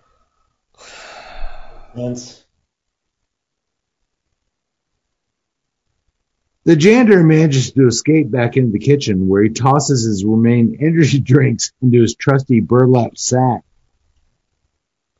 And he ties his broken mop handles pieces together with his trusty duct tape. As some heroic guitar heavy rock music begins playing, the janitor emerges from the kitchen ready for action. After a brief stare down with Willy, they start battling, and it's honestly not much of a battle because the janitor fairly easily overtakes Willy by bashing his head in with his mop handles and delivering some very powerful body blows with his sack of energy drinks. Dude, that's straight out of uh, Bad Boys with Sean Penn. Remember that, Yax? Yes. The, the prison movie where he, Oh, I, I immediately caught that one. I'm like, he fed all those coins into the Coke machine, and they're like, why is this guy getting all these Cokes? We put in a pillow sack and just beat the shit out of dudes with him. Once the weasel's all beat up and crumpled on the floor, the janitor rips off his oversized robot head. He just rips off his goddamn head, sending oil and black grease spraying all over the place. So here's my question. Was that oil and grease every time he killed one of these dudes? Or were these robots were supposed to have blood in them for some reason? I think it's supposed to be. Like it was supposed to be demonic, blood. possessed oil. yeah. It was freeing it from their possessed demonic animatronic bodies. Another thing that I makes I don't know what that. I don't think. It another was. thing I think it was just effect, no sense. shitty effect. It's now dawn. Tex McAdoo is sipping coffee out in the parking lot when Jed, the tow truck driver, squeals in, driving the janitor's Chevy Camaro. He's doing donuts, burnouts with tire smoke going everywhere. He gets out and tosses Tex the car keys. Always nice to add another piece to the collection, Tex says. They step inside and are speechless. Willy's Wonderland looks as if it could be open for business today. The place is immaculate. All the tables are set and ready for kiddos. The janitor even refilled all the ketchup and mustard containers on the tables. As But where did the ketchup and mustard come from? you saw the state of the kitchen. it was in the fridge. It was in the fridge, Jack Boy. Ugh. As Lynyrd Skynyrd's Freebird ge- begins to play, uh, hmm just gonna shoot myself in the fucking head. We watch as the janitor cleans himself up. He slides into his leather jacket and walks out of the kitchen holding another, another sack of what I guess his remaining energy drinks. You want to leave those behind. Punch pops. You see, boys, he's a free bird now. That's why Lynyrd Skynyrd's Free Bird is playing. No. He holds out his hand, and a befuddled Tex McAdoo drops the Camaro keys down into it. The janitor gives Jed a salty look before he walks outside and gets in his. Dude, the doctor's dead. Hey, good on Tex for The honoring doctor's his deal. Doctor's alive. Good on Tex for honoring his deal. Well, this man just killed all of the animatronic demons. I don't want to cross him. No, you don't. Well, get this. When he walks out in the parking lot, Liv is out there waiting for him, and together they climb in his muscle car. They do a little tire burnout themselves, burning smoke, and they take off. I gotta take my hat off to him, Tex McAdoo says. Actually, as he actually raises his hat off to him. Dude, I think that's the first, if anything this movie gave us, it's the first time a guy says, I gotta take my hat off to him. And he It raises- actually takes it off. he actually takes his hat off to raise to him. You know what? I was waiting for Tex McAdoo to be like, you know what? I gotta call my cowboy real estate cousin to come and sell this place now. That's one tough hombre, he says. He and Jed start laughing hysterically. The stranger actually fixed up this fu- fucking fun center. It's over. And they killed the satanic robots. Woo! It's finally over. Woo! And it was then, as these two chuckleheads were giggling away, that I know I noticed the enormous bull horns and shiny letter Yeah. T that Tex had as a hood ornament on his Cadillac. Boss hog style. That fucking hood ornament is my favorite thing in this film. I didn't even notice it because I just was waiting for the end credits. to roll. It's glorious. I Doctor. understand that. It's a glorious set of bullhorns and a big fucking T. It was so beautiful. They crawl into the Cadillac to go celebrate. Tex is buying drinks.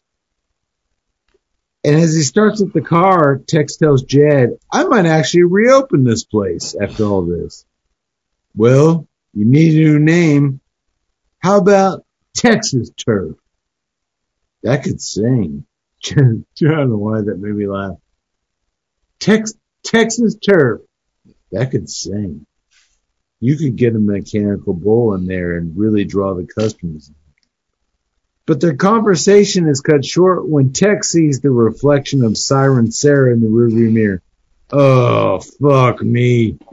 He moans as she lights a fuel-soaked rag that's shoved into his gas tank. Thanks for visiting Willy's Wonderland. I hope you had a fantabulous time, she tells the losers right before their car erupts in the giant, giant fireball. Remember, we saw Tex illogically throw that lighter of his when he was trying to light that ugly cigar in the beginning of the film.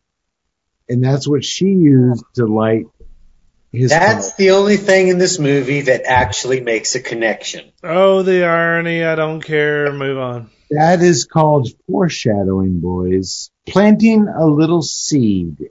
A stupid little seed. Don't care. Bye bye. We join the janitor and the lit and Liv as they drive their way out of Hayesville. He cracks open a punch energy drink, but for once, before chugging it, he looks over at his new traveling companion and offers it to her. As Liv savors the apparently irresistible drink of the punch uh, Punch soda, pop. the janitor sees a confused Tito the turtle stumbling around up ahead in the middle of the road. So he hits the gas pedal and runs Tito over. Oh shit, he says in Spanish as Nicolas Cage blasts over him in the Camaro. Body parts fly up in the sky. The end. Thank Christ. Agreed. Oh, yeah. Um, a few things. As I take the, let me get my, uh, there we go. I band off the scar. French composer Phil- Oh God. Philippe Leroux says that every great, memorable piece of music needs that one moment of madness. And I think it's clear here that the director wanted desperately for that scene in the third act where Nicolas Cage dances crazily and claps his hands along to the music while playing pinball to be that moment of madness that would make this otherwise by the book snooze fest memorable but it didn't work for me. And maybe that's because of the casting. I don't know, but if I had a time machine, I would love to go back in time and beat the fucking crap out of French composer Philippe Leroux. I'll hold out. it down. Hear me out, Tut. If Bruce Willis or Steven Seagal had played the janitor and they did that dancing and clapping nonsense while playing pinball, it would have actually surprised the shit out of me. And maybe, just maybe, I would have appreciated that esoteric insanity of that scene. But with Cage in it, it was kind of expected. As Doctor gives the jerk off motion. no, I I think that it, I think was ex- I was a, I was waiting for Nicolas Cage to go full blown Cage. If you'd had another actor in there like like Willis, who usually just plays it down low, But that's not what you got. I mean, you got you got fucking Nicolas Cage, and you got him for that reason. And you're trying to low key burn him by not giving him any speaking lines. I don't mind the dancing scene. I like the dancing scene. I want the dancing scene. But the problem is, is that none of the rest of the movie lives up to that dancing scene. So if you would have taken Yax's note, treated it like the afterthought of Mandy or the sequel of Mandy, and you just went balls to the wall after it after that, then you're living up to that fucking hype. But this screenplay does not live up to this hype one iota. And that's the only problem I have with the dancing scene. You put Bruce Willis in doing that crap, I don't care. If you have the same movie with Bruce Willis in it, it's still going to be a boring fucking movie. Yeah, you might be like, oh, Bruce Willis is dancing around. Oh, Steven Seagal is dancing around. It's still a boring, crappy movie. Cage, he's the only thing that's redeemable about this picture, and he can't redeem it. Yeah. yeah, he, it's not enough. It's not enough. Finally, I would like to give a shout out to the Willy's Wonderland's digital imaging technician. That's the guy who is on set uh, when the camera captures the video. He treats it and brings out new colors to the uh, the visuals you're seeing. On set, it is one Mr. Justin Warren, who got his film career started as a grip on my horror film No Underbelly. fucking way. Hey! Oh my goodness. Yeah. Many, many moons ago. And he's been working steadily up and up. He worked on this movie? Holy shit. He was the uh, digital imaging technician. He captures, as they're filming, he captures the stuff. Uh, he Lately, his job is on the uh, CW show Black Lightning. Yeah. Oh wow. Yeah, no. Man, good for him, man. He is a good dude. He is, uh, and I gave him start his start many many moons ago, and he's been working steadily on some very impressive movies and TV shows ever since. Way to go, Justin! He's a very talented dude, and it just took a visionary director like myself to recognize Of course. We knew where this was going. and give him a shot. Somebody had to give him a shot, and you know that was me. So I guess way to go, Justin, and way to go, me. Way to go, Justin. Way to go, Justin. and and me. Great dude, that Justin Warren. Really got a lot of energy, Love heart. his work. A lot of Love talent it. there, man. Yeah. He did good. He does good work. and and and me. Kind of, kind of guy, Tut, that uh, eventually, no matter where he came from, would have found his way. Oh, I know, I know, I know. Some of that talent, regardless of where they all started, the with, obstacles Yeah. placed in front of him. Probably Somebody overcame had, a lot of obstacles. somebody had to give him that. I mean, sometimes you start at the very, very bottom, and you're still able to rise above the circumstances of how you started and just make a career. That's awesome. That's awesome. Cinderella story. Great way to end this show. Hopefully. I, I, am fucking I, with you, Gabe.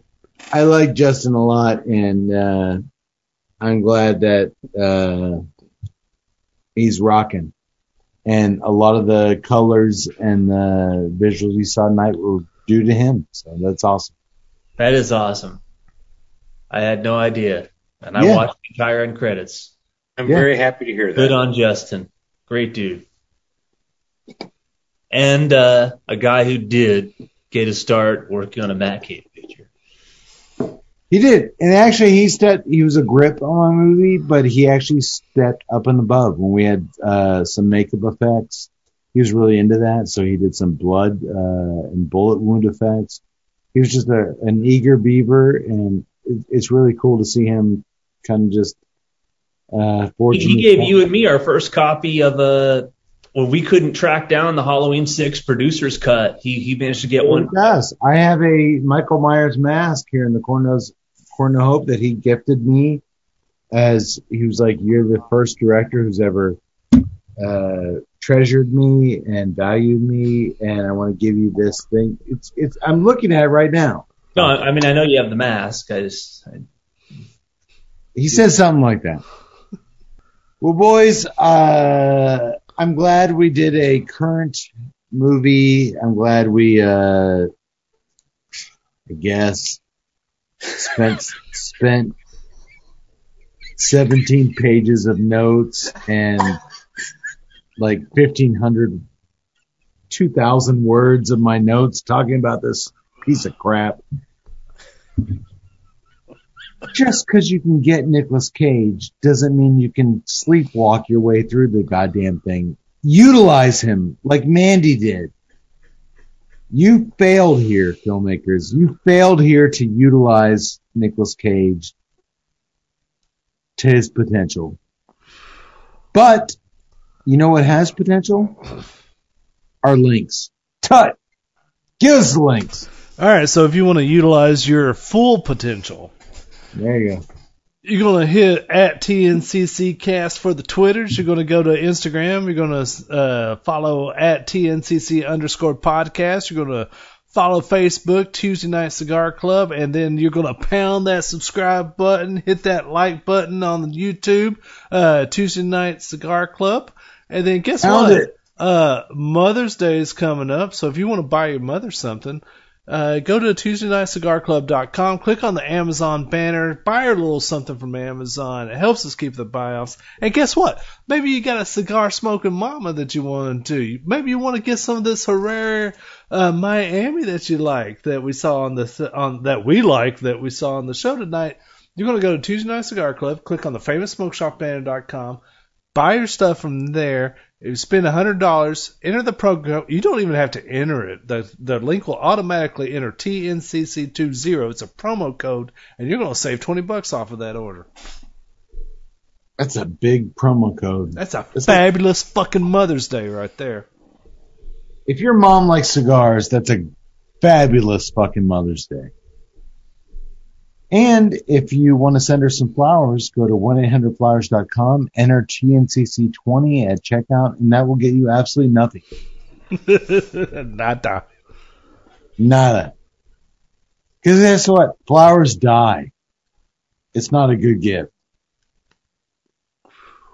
It just reminds your mother that she's going to die someday, and that's not good. Don't And remind. on that note, Get her some cigars. That shit ages like wine. FamousSmokeShop.com, promo code TNCC20. Fuck 1-800-Flowers. Thank you, uh, boys and girls, for joining us. Um, man, Mitzi, don't hang yourself. oh no, I'm sorry. I'm I just, this this is for auto asphyxiation. Oh, okay, okay, okay. The doctor's actually in consideration for the new lead singer of INXS. They're doing a reunion concert. Hey, too soon, too soon. Too soon? Too soon? Don't change a thing. Don't change. Sorry, For me! sorry. Uh, all right. I'm standing here on the ground. You were saying? It's a great song. The sky above won't fall down. I'll stop when you stop. All right. All right.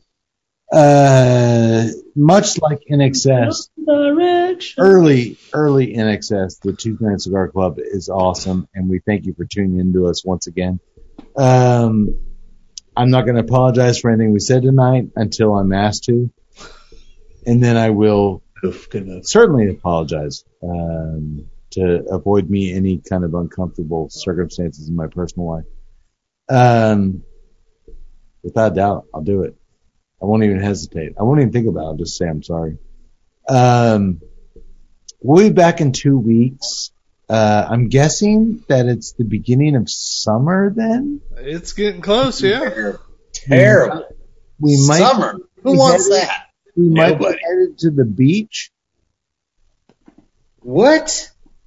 not Malibu spring break because the same guy wrote this shit that wrote that. I'm not going to go back there.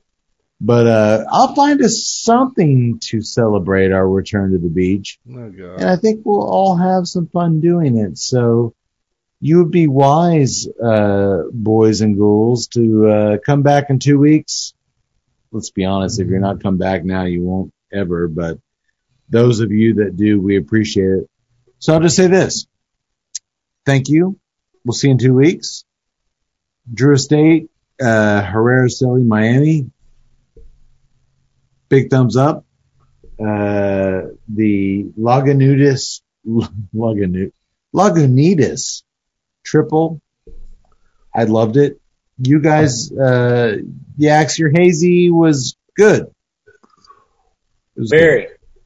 All right. It made no sense in the context of the movie or the cigar, but we'll give you a, Absolutely nothing. A slight pass. And touch Just like the plot of this movie. Touch it beer. ties in perfectly. Cuts beer was a total bust pairing wise, but he liked the beer itself, so good beer. go seek that out. And uh, as always, let's just say it. May the wings of liberty never lose a feather. We'll see you in two weeks. Sign our motherfuckers. Learn more about the time I attended my nephew's birthday party back in 1983 at the Chuck E. Cheese in Sandusky, Ohio, and I quickly found myself in a brutal battle to the death with the homicidal purple maniac known as Mr. Munch. Well, to be honest, there are some stories from my colorful past that I'd rather not revisit. This was a pure massacre, folks. So much purple blood, so many severed limbs, and a baker's dozen of crying toddlers. I mean, Woody Allen was there, or at least a guy that looked like Woody Allen. Great, now I need a stiff drink. Thanks, guys. And yes, I may have used the pseudonym Mr. Munch on my online dating profile many decades later, but that was simply to help me face my demons and conquer that particularly dark chapter in my life. You do you, and Keith will do Keith. In the meantime, you can learn more about the cigars enjoyed on tonight's episode by visiting drewestate.com. For more on O'Brien's Irish Pub, the live music leader in Central Texas, please visit o'brienstemple.com and download their free smartphone app where you'll find full beer listings including over 40 on tap, menu information, and a calendar of upcoming live events. To listen and purchase music heard on tonight's program, check out www.fritzbeermusic.com. Thank you for listening to the Tuesday Night Cigar Club podcast. This is Keith A. Howell saying until next time, friends, unless we see you sooner at the pub. So keep it smoky, and for God's sake, keep it ballsy as well.